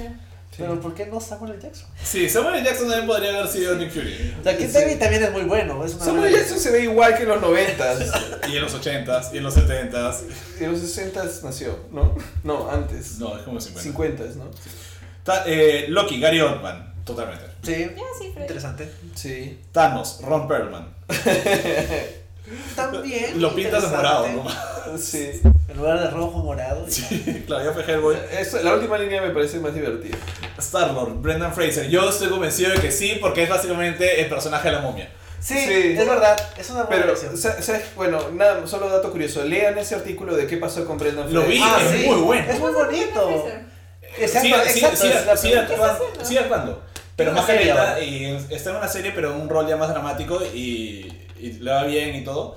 Pero es muy paja cómo está viviendo su vida, que básicamente es criador de caballos. Qué genial. Sí. pero también arruinaron un poco su carrera. Claro, o ese sea, por algo tema. no sigue saliendo. Un tipo. Sí. ¿Cómo? Que lo acosó. Sí, Y luego él se quejó. Y entonces, como que Le- comenzaron a, a Ah. ponerle lista negra. Y a cerrucharle su carrera. Terrible. Sí, qué triste. Acá. Yo, lo, yo lo extraño, yo lo quería. Sí. Sí, Pero es sí, divertido. tiene una serie en FX que se llama Trust, que es la misma trama de All the Money in the World, pero serie. Mm. Ya. Martín Yeren, a ver. ¿qué Kurt dice? Russell de joven podría haber sido Hor- eh, Hor- eh, Thor. Sí. Pero, sí, pero eso ya sería Avengers de los 70s, 80s. 80s. Ochentas. Este, bueno, Gamora, Halle Berry. Sí, Puede pero- ser. Lo que es más principios de 2000 de Halle Berry, pero Sí. Nebula, Demi Moore. Yo creo que sí. No está mal. O sea, Sí. O sea, igual se repone la cabeza y como no le queda. Sí, tampoco es que Por eso creo que lo han puesto. Joe Pesci como Rocket Raccoon, totalmente. Sí. Eh, Drax, Arnold Schwarzenegger. No sé, es que ahí sería demasiado famoso. Necesitas a alguien menos. La roca de los 90. Esa gente es Como- muy famosa para haber sido el Sí. universo. O sea, claro, más que pero otros. Sí, pero, pero el juego. La Kid David no era tan famoso, y Ron Perlman tampoco, pero Schwarzenegger ya era un ícono en los 90. Claro. Y Winona Ryder como Mantis. No. Mm, Fácil si, si su actuación hubiera, hubiese sido constantemente como ella en el, este, recibiendo el premio de. Ah, hablando. Ah, el sindicato de actores. Sí, de sindicato de actores. Bueno, creo que podemos dar por terminado entonces esta, este, este podcast, o Sí. más o menos. Pero antes, ya que no sé si sigue eh, Gonzalo Torres conectado, que es el host de Escoria Rebelde. Por cierto, 25 veces en la Escuela Rebelde. ¡Yeah! Oh, Entonces, hay que dejarle un pequeño reto a nuestro amigo Gonzalo de Escoria Rebelde. Una pregunta, si no, para que lo pueda responder en su programa que viene. oh. Relacionado a. A esto de repente, si no. Ah, Aquí está, dice Gonzalo. Perfecto, nos está escuchando. Hay que dejarle un, un- un- una pregunta que pueda de pronto resolver en el podcast. Tiene que ser algo muy difícil. o puede ser no relacionado con esto. Puede ser no relacionado. A ver, ¿qué se te ocurre? Bueno, ya que una de las identidades de Gonzalo es Mr. Funko Pop, ¿Ya? Gonzalo, imagínate que solo puedes salvar uno de tus Funkos. Ah, so- Solo uno. Va- se- los demás se van a ir a una dimensión desconocida donde van a ser destruidos. Así que solo puedes salvar uno. Bueno, es una, creo que para, para Gonzalo específicamente, de, de Rebelde debe ser muy difícil porque él tiene una colección muy grande de Funkos. Hace poco estuvo en una transmisión en vivo que compartimos en Geekeados, en donde estaba hablando de la cantidad enorme de Funkos que tiene y está amenazando con hacer, hacer funkeados. Así que, así que es una buena pregunta, creo. Entonces, creo que con esa pregunta los podemos despedir. ¿Sí? Creo que la pregunta era: ¿cuál salvaría? Sí, ¿cuál si acaso. Sí, eh, entonces nos, nos vemos, pues, ¿no? Palabras finales. Coman sus verduras, chicos. a ¿Qué más? tarea. Gracias, Gaby, por acompañarnos hoy Gracias, día. Gaby. Gracias, Eh, espero que la hayas pasado bien con nosotros. Sí, sí. Y Andrés Rojas, nos despedimos de ti y de todos los que se han quedado con nosotros hasta el final de esta transmisión. Algunos estuvieron desde ahí, desde el comienzo. Sí, eh, sí. ¿Qué- Algunos siguen hasta hoy. si les gusta, si les gustó el podcast, nos ayuda mucho compartiéndolo, le dan share así en su muro o si no también la versión en audio que sale mañana. Nos pueden encontrar en Bueno, en iTunes nos pueden encontrar como Geekeados Podcast, en SoundCloud, en el canal de SoundCloud de Geekeados, también el podcast está en la página web en geekeados.com y en el Facebook de Geekeados. Así es. Y si nos encuentran en iTunes, no se olviden de dejarnos su review y su calificación. Y Sí, buscamos es- en Twitter. Y en Twitter Sí, también. Twitter. Como Geekeados, Sí, en Twitter. Y a nosotros también, no sé, Ah, a sí. Brugerran. Arroba Brugerran. arroba Enrique DCF. Yo no tengo Twitter. Buena decisión. Sí, y yo soy RORZK como, como Rorsak. Este, no se pierdan el programa Escoria Rebelde el miércoles para ver la respuesta de Gonzalo. Y la próxima semana, no se olviden que continuamos en la misma hora, acá a las 7 de la noche, para hablar de Guardianes 2 y Spider-Man Homecoming. Eso va a estar muy interesante. Sí, Está bonito, escúchenlos. sí. Bueno, eso sería todo. Creo que podemos dar por terminada esta sesión y vamos a apagar la transmisión. Gracias. Adiós. Chao, gente.